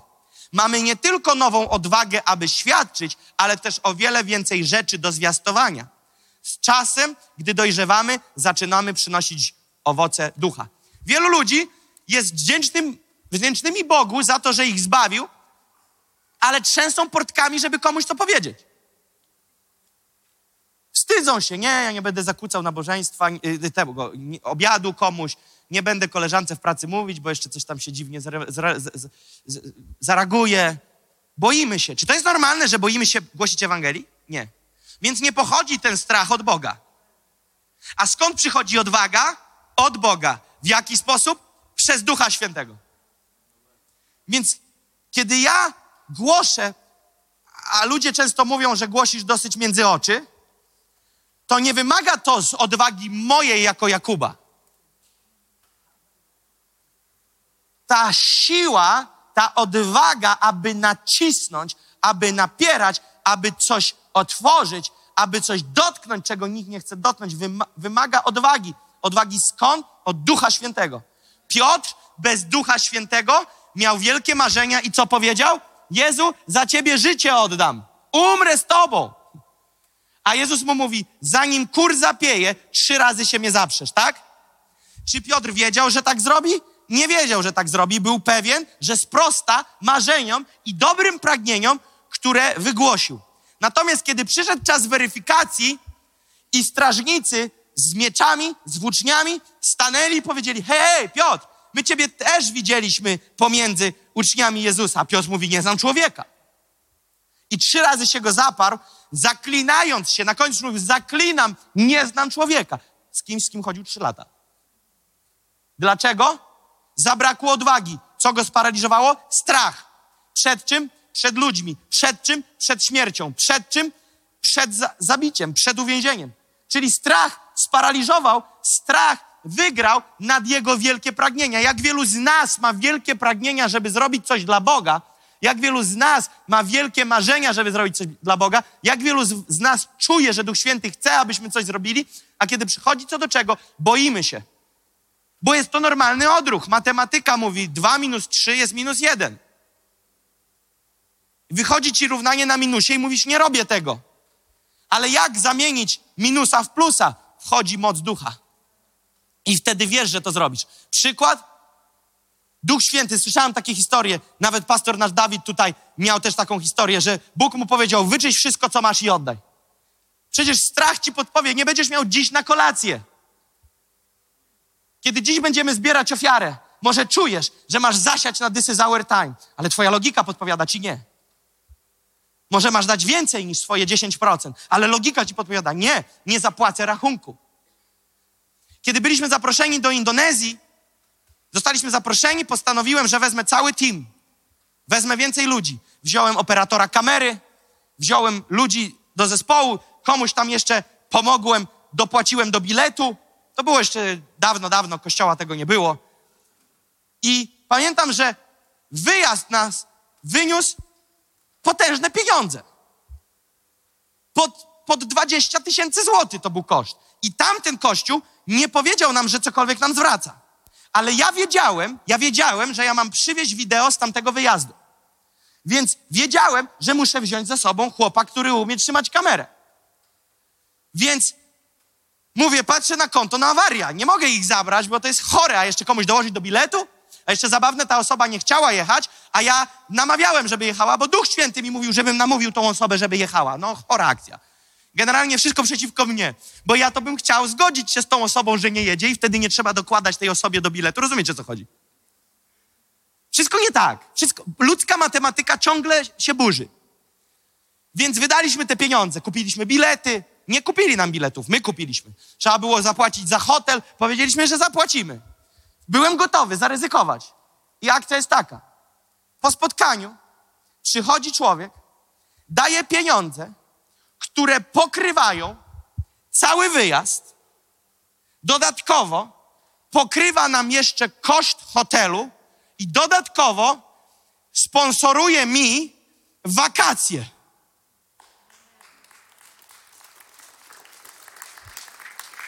Jak to wytłumaczysz? Ale gdybym zaczął z portkami i pomyślałbym, jadę se sam, olać innych, budżet nie pozwala. Widzicie, jak wielokrotnie jesteśmy ograniczani tym, co przeliczamy? Na, i, I wtedy pojawia się pytanie, więc czym różni się myślenie wierzącego chrześcijanina od myślenia ludzi tego świata? Analizujemy tak samo, podejmujemy decyzje na bazie tych samych analiz, więc czym my się różnimy? Tym, że opowiadamy, że mamy wielkiego Boga i mamy wielką wiarę, której nie aktywujemy zbyt często. Więc potrzebujemy zrozumieć, że kiedy uwalniasz w posłuszeństwie coś, Bóg się za tobą wstawi w tej sprawie i nie pozwoli, żebyś cierpiał. Nie pozwoli, żebyś. No dobra, skończyłbym na ulicy w Indonezji bez pieniędzy i odpracowywał na zmywaku w jakiejś restauracji na bilet. Nie sądzę, że to było planem Bożym. Ale chciał, abym to zrobił w danym momencie. A może ktoś być w innej stacji, nie mieć jeszcze służby, może być na innej stacji życiowej, nie mieć wielkiej służby i usłyszeć, że zapytaj tego czy tamtego, czy możesz z nim jechać na wyjazd misyjny. I on ci powie tak, taki koszt to 7 tysięcy złotych, pokryje to twój przelot, hotel i pobyt na miejscu. Okej. Okay. Musisz wpłacić to na za tydzień. A ty nie masz. Masz pięć. I to pięć to twoje oszczędności. I masz nagle siedem wyrąbać, to jeszcze dwa masz dopożyczyć. I teraz matematyka ci powie tak, a w życiu nie jadę na ten wyjazd, przecież to jest chore, to coś mi finansowo, 5 tysięcy zbierałem przez dwa lata, 5 tysięcy na koncie mi zostało i teraz mam jeszcze to wszystko wyłożyć i jeszcze te dwa skądś, a nie, to nie dla mnie, dziękuję. Super, super matematyka. A możesz powiedzieć, okej okay, Boże, zrobię to. I powiem wam historię, którą raz powiedziałem bardzo szybko. Jeden facet, człowiek powiedział, że jedzie ze mną do Papuły Nowej Gwinei. Wyjazd kosztował 10 koła od osoby. I ten człowiek przyszedł do mnie i powiedział, powiem wprost, wiem, że mam jechać, ale powiem wprost, nie mam kasy. Nie mam nawet nic, co, co, co, co, co by dać, ale zgódź się ze mną, mówi. Zgódź się ze mną, że ja jadę. Ja mówię, ja się stary zgadzam z twoją wiarą i ty jedziesz. Mówi, ale ja nie mam pieniędzy, ja nawet nie mam na dzień dzisiejszy koncepcji, jak to zrobimy, ale ja jadę. Ja mówię, okej, okay, ja poczuwam się do czegoś, żeby coś zrobić założę za ciebie, ale ci nie daję, zakładam. A ty mówisz, że będziesz miał, to zwrócisz, ok? Ok. Nie, zwróci, nie założyłem za wszystko, założyłem tylko za bilety, bo bilety trzeba było kupić. Przyszedł ktoś do tego człowieka, kto spłacił mu cały wyjazd. Spłacił mu cały wyjazd. Ten człowiek powiedział: Przywilejem dla mnie będzie móc ubłogosławić Ciebie i Twój wyjazd misyjny i ktoś opłacił cały wyjazd tego człowieka od A do Z. Od A do Z. Matematyka duchowa rozwali Ci wzory Twojego intelektu. Musisz wybrać, czy jesteś człowiekiem ducha, czy człowiekiem analitycznym umysłem. I jeżeli jesteś analitykiem, gdzie analizy biorą górę nad prowadzeniem ducha, nigdy Bóg nie będzie w stanie ci powierzyć większych rzeczy ponieważ ty wiecznie będziesz opierać się to, co, na co ci pozwala pogoda, na co ci pozwala portfel, na co ci pozwala czas. Jesteś bezużyteczny do wielkich rzeczy w królestwie. Ale jeżeli wyjdziesz poza wzór i powiesz, nie mam, ale będę miał. Nie czuję tego, ale zrobię. Pogoda na to nie pozwala, ale pojadę. Mówię ci, otwierasz coś. Otwierasz coś w duchu. I tak wielu mamy wierzących w naszym kraju, którzy mówią o rzeczach, ale nie są wykonawcami słowa. Wierzą w rzeczy do momentu, kiedy nie trzeba wprowadzić ich w czyn. Jedenasty punkt. Czy nie mogę doświadczyć tych rzeczy bez chrztu w Duchu Świętym? Tak, jeśli narodziliśmy się na nowo. Możemy świadczyć o tym, co otrzymaliśmy, ale niewiele to robi. Im więcej otrzymaliśmy, tym więcej mamy do pokazania i opowiedzenia. Jednak, aby wykonać to, do czego Duch Święty nas kieruje, potrzebujemy wszystkich zasobów, które zostały nam przez Niego udostępnione. Czyli potrzebujemy pełnego pakietu od Niego, a nie tylko cząstki. Jestem naprawdę na finiszu, przyspieszam. Dwunasty punkt. Czy więc otrzymam chrze... jak więc otrzymam chrzest w Duchu Świętym? Praktyka. Jak więc otrzymam chrzest w Duchu Świętym? Po pierwsze, musimy być narodzeni na nowo. Jest to absolutny warunek. Wtedy chrzest w Duchu Świętym staje się dla nas dostępny. Pismo Święte podaje nam pewne metody, ale musimy poświadczyć, doświadczyć tego osobiście. To znaczy, bądź spragniony oraz idź do Jezusa, który jest chrzcicielem i pij. Jeżeli ktoś przychodzi obojętnie, staje i mówi, no w sumie bym to wziął, to sobie weź broszurkę na rozkład konferencji kolejną, a tu miejsca w modlitwie nie zajmuj. Do modlitwy, w szczególności kiedy przychodzi czas modlitwy o chrzest w Duchu Świętym, przychodzimy spragnieni, rozumiemy, że idziemy nie do człowieka, a do Jezusa i Jezusa, który jest chrzcicielem i który nas chrzci w Duchu Świętym. Ewangelia Jana 7, 37 do 39 mówi tak. 7 do, od 37 do 39. A w ostatnim wielkim dniu tego święta Jezus stanął i wołał. Jeśli kto pragnie, niech przyjdzie do mnie i pije. Kto wierzy we mnie, jak mówi pismo, rzeki wody żywej popłyną z jego wnętrza. A to mówił o duchu, którego mieli otrzymać wierzący w niego. Kto wierzący w niego? Co to oznacza? Nowonarodzeni. Duch Święty bowiem nie był jeszcze dany, ponieważ Jezus nie został jeszcze uwielbiony. Trzynasty punkt. Czy istnieją przeszkody w otrzymaniu tego daru? Tak. Zalicza się do nich duma, strach, który bierze górę, brak zaufania do Boga,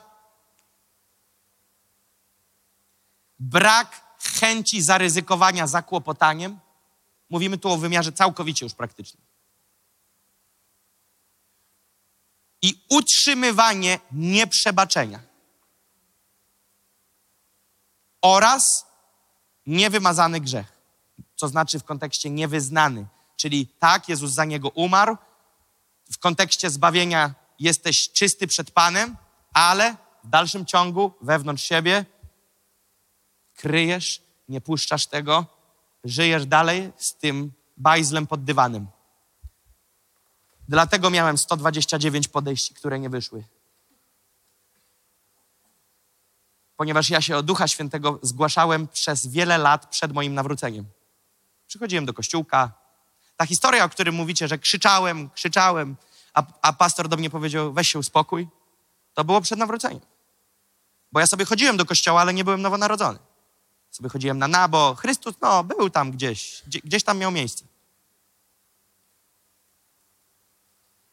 Ale kiedy stanąłem w miejscu, w którym Boże, jak na rentgen, jestem Twój, kurczę. I teraz powiem Ci, co to znaczy być naprawdę szczerym przed Bogiem, ok? Jeżeli jesteś facet i masz problem z masturbacją, to mówisz tak, Boże, jestem uzależniony od masturbacji, totalnie, jestem chory. Jeżeli jesteś kobietą, która ma problem z, z seksem, powiedz, jestem seksocholiczką, po prostu przeginam w lewo i w prawo. Ty myślisz, że, że co, że do Boga to się przychodzi w ładnie opakowanym prezencie i z garniturem? Jezus przyszedł do tych, którzy potrzebują lekarza, a nie tych, którzy się dobrze mają. Tak powiedział Jezus. Mówił to w kontekście tych, którzy przy, przychodzili i, i zamazywali w sobie jakiekolwiek problemy i chcieli stanąć przed Jezusem odpowiedni. Wielu ludzi, którym głosiłem Ewangelię, mówiłem, stary, jeżeli nie spotkasz się z Jezusem, to po tobie. A oni mi mówili, ale ja jeszcze nie jestem gotowy. Jak to gotowy? Na co ty chcesz być gotowy? Ty nigdy nie będziesz gotowy. Ty chcesz tak się ubielić, że będziesz gotowy, co ty mówisz, się nie da. To właśnie po to przychodzisz do Jezusa, żeby On cię przygotował. O, ja bym wziął chrzest, ale ja jeszcze nie jestem gotowy, bo zdaję sobie sprawę, że jak wezmę chrzest, to już trzeba trzymać poziom. Wow. Stary Testament i to taki czysty. Czysta esencja Starego Przymierza. Nowe Przymierze, przychodzisz do Niego i On cię podtrzymuje. A nie ty się utrzymujesz. Ty zachowujesz dyscyplinę, aby trwać przy Nim, ale to On cię utrzymuje. Ale czuję, że miażdżymy tutaj głupoty, co? Miażdżymy różne głupoty, które się nabroiły w naszych głowach, narosły przez lata jakiejś dziwnej nauki. Ale Paweł mówi, ale innej nauki nie ma. Nie ma innej nauki. Więc jeżeli jest jakiś niewyznany grzech, nieprzebaczenie, nie wiem, kąsasz tą osobę z kościoła, już co za wredna, kurcze, żmija i przychodzisz Duchu Święty teraz. Co ty robisz? Zostań na krześle, daj, niech inni przyjdą. To wszystko przeszkody na naszej drodze. Jeśli masz trudności z otrzymaniem tego daru, pamiętaj, że Bóg chce nadal, abyś go miał. Jeżeli go poprosimy, Duch Święty ujawni nam wszystko, co nam przeszkadza, pod warunkiem, że będziemy szczerzy i otwarci. Bo możesz być w miejscu, w którym się już 500 razy przed Bogiem pokutowałeś, wyznawałeś wszystko, jakieś bloki.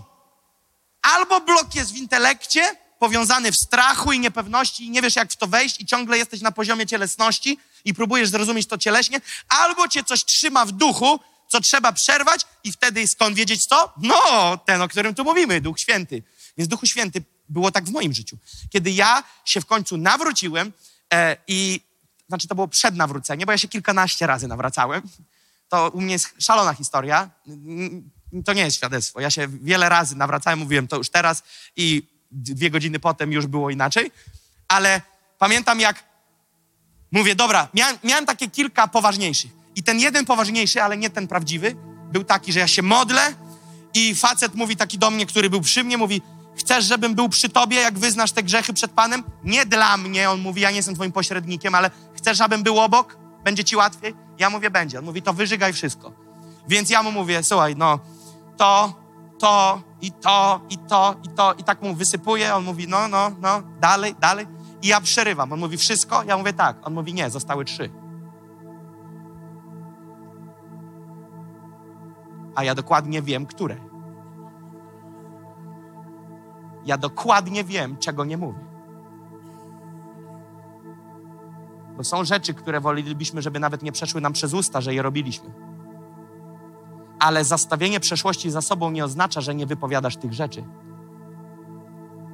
Ale zamykasz przeszłość w sercu, ustami i z tym kończysz i jest grzech wyznany. Więc mówię, ok, powiedziałem, dwa gwoździe na koniec zostają najgorsze. Mówi, no, jeszcze te dwa. Jeszcze ten koleś w ogóle jest urwany z kosmosu, nie? Skąd on to wie? Oczywiście, że skąd? Od Ducha Świętego. Dlaczego? Bo Duch Święty pomaga nam w procesie stawania w, w, na nogi. On nas stawia na nogi. A rzeczy, które niekiedy nas blokują, nie pozwalają nam pójść dalej.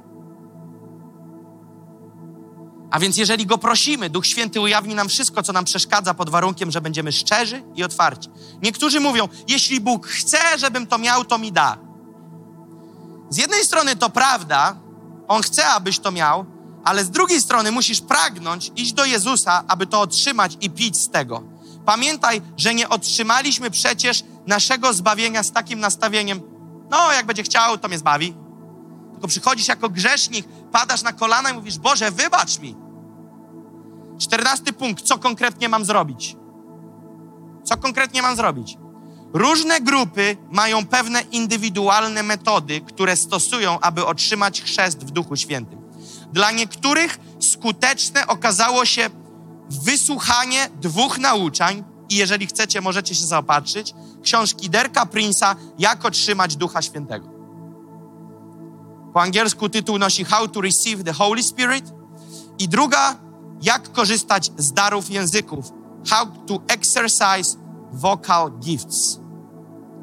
Modlitwa z nałożeniem rąk jest powszechnym sposobem i jest biblijnie ugruntowana, więc mówiłem, że wrócę na koniec. Jaka jest rola osoby trzeciej przy chrzcie w Duchu Świętym? Tutaj jestem. Modlitwa z nałożeniem rąk jest powszechnym sposobem i jest biblijnie ugruntowana. Jest to szczególnie prawdziwe, gdy robi to ktoś, kto sam już doświadczył chrztu w Duchu Świętym. A więc piętnasty punkt. Co z mówieniem językami? Chociaż możliwe jest przyjęcie chrztu w Duchu Świętym bez manifestacji mówienia językami, jest to dar Jezusa, który chce, abyś go miał. Wszystkie języki składają się z serii sylab. Nie inaczej jest z darem mówienia innymi językami to właśnie sylaby będą przychodzić do Twojego umysłu pod postacią myśli, ale będą po, wy, wymagały od Ciebie wypowiedzenia ich na głos. Możesz otrzymać ten język modlitwy spontanicznie, lub może wymagać on pewnej praktyki, jak na przykład uczyliśmy się każdy z nas gwizdać. Ja do dziś nie umiem. Próbowałem i nie idzie. Więc dar mówienia językami się praktykuje. Ja kiedy zostałem ochrzczony w Duchu Świętym, zapisałem w telefonie te sylaby, bo mówię, jakbym kurczę zapomniał, to se odtworzę. A później mówię, co za bezmózg. Przecież to Duch Święty we mnie. Więc Duch Święty dał mi taki obraz, ilustrację. Duch Święty dał mi ilustrację, że z modlitwą innymi językami i z Duchem Świętym jest jak z żarzącymi się węglami na grillu. Widzieliście to? I kiedy widzisz, że przygasa, się rozpala. Kiedy modlisz się innymi językami, to tak jakbyś wachlował na ten dar. Rozpalasz go jeszcze więcej, rozpalasz go, rozpalasz, rozpalasz. Więc dlatego, bo niektórzy z Was nie wiedzą, czasami, kiedy się modlę o kogoś, czuję, że na niektórych po prostu. Dlaczego? Bo tu jest symbolika naszego ducha. Że tu jest nasz duch. Kiedy mówimy o duchu, on jest tu. I kiedy Jezus mówił, przyjmijcie ducha świętego, tchnął na nich. Dlatego niekiedy, kiedy idę się modlę, myślisz, że łatwo jest wydmuchać 100 osób? W głowie się kręci. Więc kiedy idę, czasami czuję, nie ma słów, nie ma słów, ale widzę, widzę nad niektórym wnętrzem te kamienie, te, te węgle, węgielne kamienie, ten węgiel, który się żarzy. I kiedy mówię, Duchu Święty, więcej, to jest jakby taki proroczy akt. Więcej. Przyjmij. To nie jest, że ja tchnąłem i coś cię zmieniło. Kiedy są sytuacje, kiedy podchodzę do ludzi, którzy nie widzą, że podchodzę, nie nakładam na nich rąk i człowiek upada pod mocą. Ponieważ jest w tym proroczy akt. Jest w tym posłuszeństwo, które przynosi Boże działanie. A kiedy kładziemy ręce i mówimy więcej, więcej, to nie jest tylko tak, że ja mówię więcej do Boga, ale to wyzwala pewną świadomość nad człowiekiem. Kaman, ty musisz mieć więcej. Kiedy ja wołam więcej, więcej, ludzie mnie oskarżają, czy trzeba krzyczeć sto razy więcej? Furkają do mnie z różnych środowisk. Czy trzeba drzeć gębę, jak się modlisz? Więcej, więcej, więcej Twojej chwały. Po co to krzyczycie? Czy On nie słyszy? A Ty myślisz, że ja słyszę, żeby On słyszał? Ja, ja krzyczę, żeby ja słyszał. To ja chcę więcej. Ja krzyczę dla siebie. On, on, on wie bardziej niż ja, że ja muszę mieć więcej. Ja się tylko z tym zrównuję. Więc kiedy przychodzę i mówię, dotknij go Duchu Święty, to działa to zarówno nad życiem tej, tego człowieka, działanie Ducha Świętego oraz czuję, jak czasami to aż wychodzi. Ładunek Boże. I kiedy są takie momenty, że jak uderzasz, aż ciebie odpycha w duchu. Masz wrażenie, że zaraz się przewrócisz, bo moc aż pach, pach, wraca jakby ping-pong. Niesamowite to jest. To jest prawdziwa moc. Dlatego niekiedy, kiedy się modlisz, Duch Święty przychodzi w sile, niekiedy delikatnie. Niekiedy aż krzyczą ludzie. Dlaczego? Bo te węgle zaczynają płonąć. I czujesz, że aż cię rozrywa. Dlaczego czasami ludzie trzęsą dłońmi? Bo wszystko w nich się aż pali. Bo czujesz, to jest dobre palenie, to nie boli. Ci z was, którzy to mieli, wiedzą, co to jest. To jest niezwykłe. Niezwykłe, co się dzieje. Twoje ciało doznaje czegoś nowego. Twoja dusza jest przepalana na nowo. Twój duch przejmuje kontrolę. I to wszystko ma niezwykły pakiet posłuszeństwa. Kiedy się to spotyka, zaczynają się dziać rzeczy. Dlatego mówimy wielokrotnie, zaangażuj się, włącz się w to. Bądź tego częścią. Kiedy śpiewamy głośno, śpiewaj głośno. Kiedy podnosimy ręce, podnosimy ręce. Co oznaczają podniesione ręce? Poddaję się. Kiedy podnosimy ręce na konferencji, kiedy ja na This is Our Time mówię i powiem, podnieśmy wszyscy ręce, to nie dlatego, bo to fajnie na zdjęciach wygląda, tylko dlatego, że kiedy stoi dwa tysiące ludzi z podniesionymi rękami, jest to sygnał do nieba, Panie, stoimy i poddajemy się. A kiedy mówimy, wyciągnijmy nasze ręce przed siebie, Panie, przyjmuję. Kiedy czasami się kogoś modlę, czuję, że jedyne co trzeba, to żeby się wlało w człowieka. Po prostu. Czasami biorę ręce ludzi. Czasami człowiek stoi. Tak to nie jest złe, kiedy stoisz, tak, ale czasami czuję wyraźnie. Biorę czyjeś ręce i rozkładam na boki, mówię, rozłóż te ręce. Albo podnieś je. Po prostu jakbyś taki lej utworzył. Niech wlewa się w ciebie. Niech twoje ciało też idzie za tym, co się dzieje w duchu. Maluj tą linię w lewo. Kurczę, jak ja to lubię. To jest niesamowite. To jest niesamowite. A więc Bóg chce, abyś miał ten dar, a diabeł robi wszystko, aby cię go pozbawić.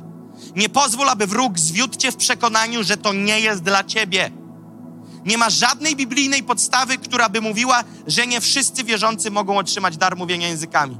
Chociaż nie ma powodu, dla którego nie możesz otrzymać go samodzielnie, może być pomocne, aby jakaś napełniona osoba Duchem Świętym modliła się za ciebie. Kiedy apostołowie, którzy byli w Jerozolimie, usłyszeli, i czytam Dzieje Apostolskie 8, 14, 19, kiedy apostołowie, którzy byli w Jerozolimie, usłyszeli, że Samaria przyjęła Słowo Boże, wysłali do nich Piotra i Jana, którzy przyszli tam i modlili się za nich, aby otrzymali Ducha Świętego. Na żadnego z nich bowiem jeszcze nie stąpił. Byli tylko ochrzczeni w imię Pana Jezusa, czyli chrztem wodnym. Wtedy wkładali na nich ręce, a oni otrzymywali Ducha Świętego. A gdy Szymon zobaczył, że Duch Święty był udzielany przez nakładanie rąk apostołów, przyniósł im pieniądze, mówiąc: Dajcie im mnie tę moc, aby ten, na kogo ręce nałożę, otrzymał Ducha Świętego. Oczywiście wiemy, że apostołowie skonfrontowali go i powiedzieli: Co ty myślisz, że za pieniądze możesz nabyć Ducha Świętego? Uważaj, bo cię chłopie piorun drapnie, jak się nie będziesz odwracał od tego, co powiedziałeś. Więc ludzie to widzieli, oni nakładali ręce, apostołowie wkładali ręce i był udzielany dar mówienia innymi językami. I dzieje apostolskie 19, pierwsze sześć wersetów mówi tak. I stało się, że gdy Apollos przebywał w Koryncie, Paweł obszedł okolice wyżej położone i dotarł do Efezu. I znalazłszy tam niektórych uczniów, zapytał ich, czy otrzymaliście Ducha Świętego? Spotkał tam uczniów. Spotkał tam już naśladowców Jezusa. Spotkał tam nowonarodzonych. I pyta ich, czy otrzymaliście Ducha Świętego, kiedy uwierzyliście? A oni mu odpowiedzieli, nawet nie słyszeliśmy, że jest Duch Święty. Wtedy zapytał ich, w czym więc byliście ochrzczeni? A oni odpowiedzieli, w chrzcie Jana.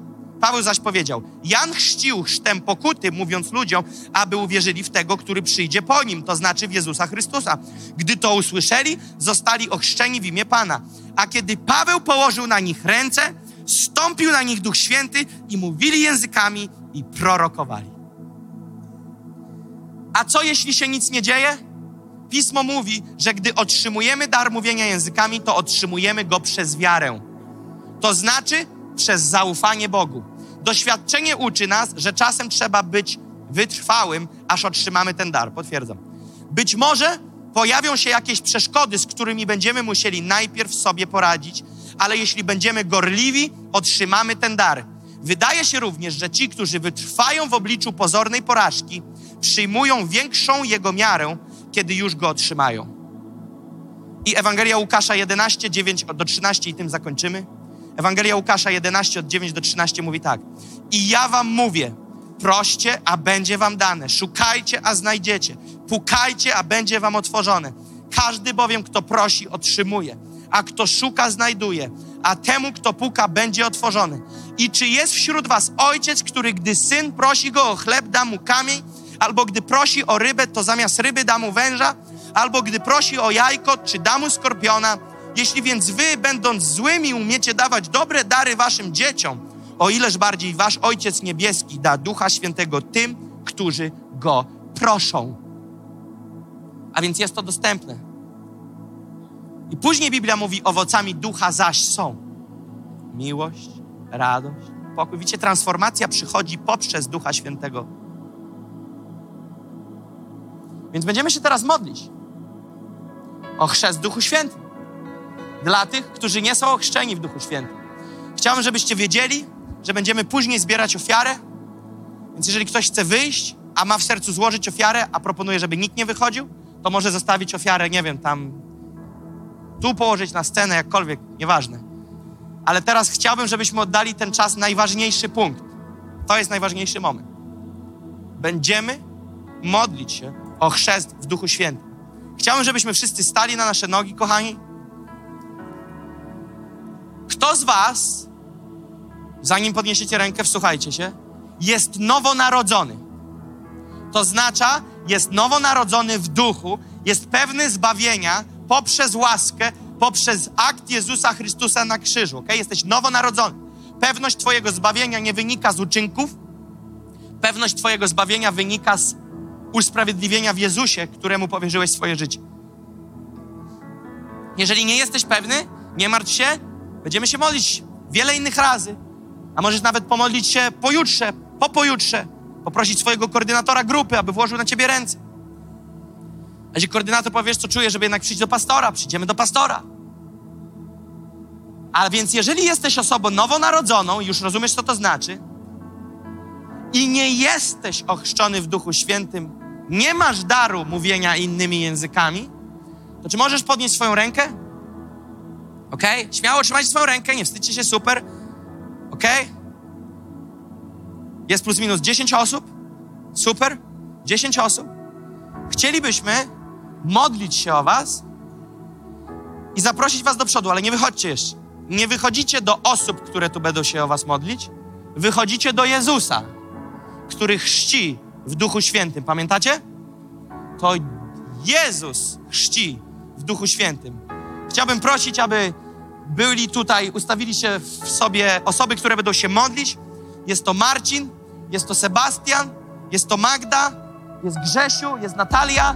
Jeżeli możecie, sobie stańcie tutaj w takich odstępach, tak porówno.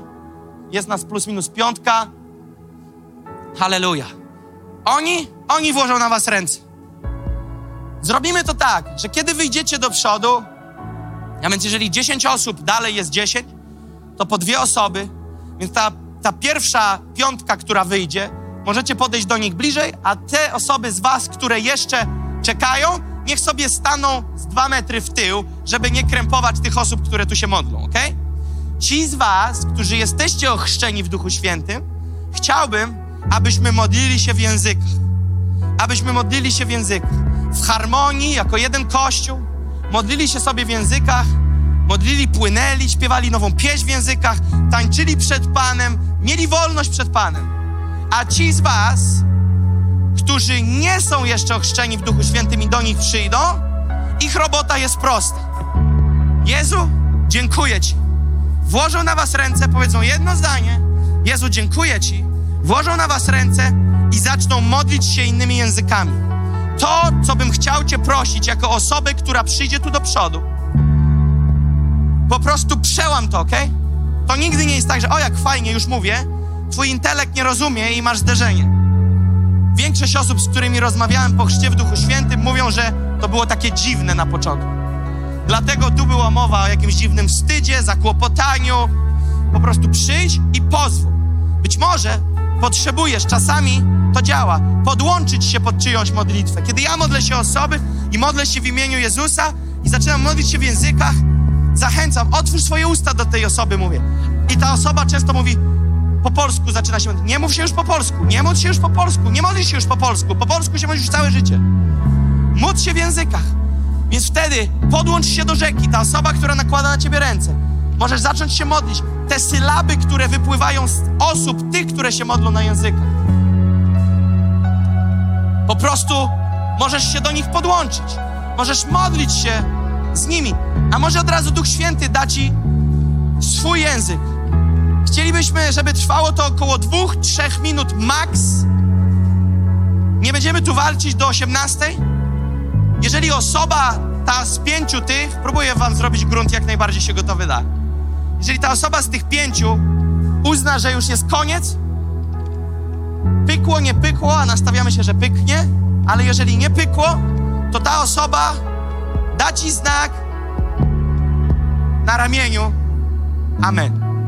Nie zniechęcasz się, wracasz do siebie, wracasz na swoje miejsce, nie ma żadnego zniechęcenia, nie wierzysz w bajery diabła, że to nie dla ciebie i idziemy dalej i będziesz się modlić innymi językami dziś albo jutro, ok? Ale idziemy do przodu. Więc kochani, chciałbym, żebyśmy teraz zaczęli się modlić innymi językami, a te osoby, które chcą tutaj być ochrzczone w Duchu Świętym, przyszły tutaj do przodu. Shato kore de rebene sure.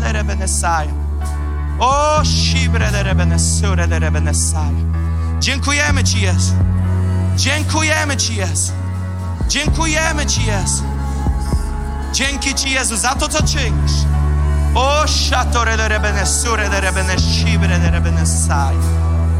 Koraba shibre de rebene. Śmiało, otwórzcie swoje usta. Osoby z przodu, które wyszłyście, otwórzcie swoje usta. Santo kore de rebene sure de rebene shibre de rebene saja. O shibre de rebene sure de rebene shibre de rebene rebene sure de rebene shibre de rebene. O shire de rea ne ne ne sanore. O shire de rea ne se ane se. yane sure lere bene shibre lere bene sai. Ore lere yane se yane se yane se. Whoa, whoa. Jesu mój. Ore lere yane se yane se yane se. Ore lere yane se yane se. Shibre lere bene sure lere bene sai.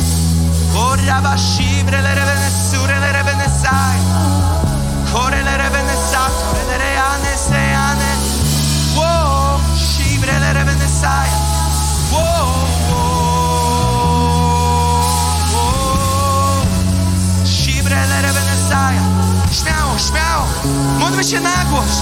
Módlmy się głośno. Shibre lere bene sai,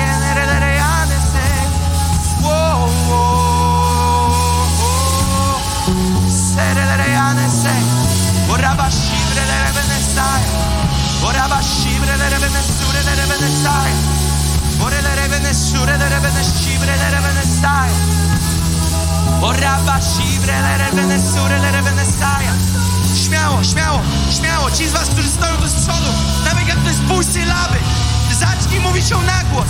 Nawet jeżeli to jest jedna sylaba, mów na głos. To są jak rzeki, które zaczynają wypływać. O, siako kore lere bene sure lere bene shibre lere bene sai. Yeah.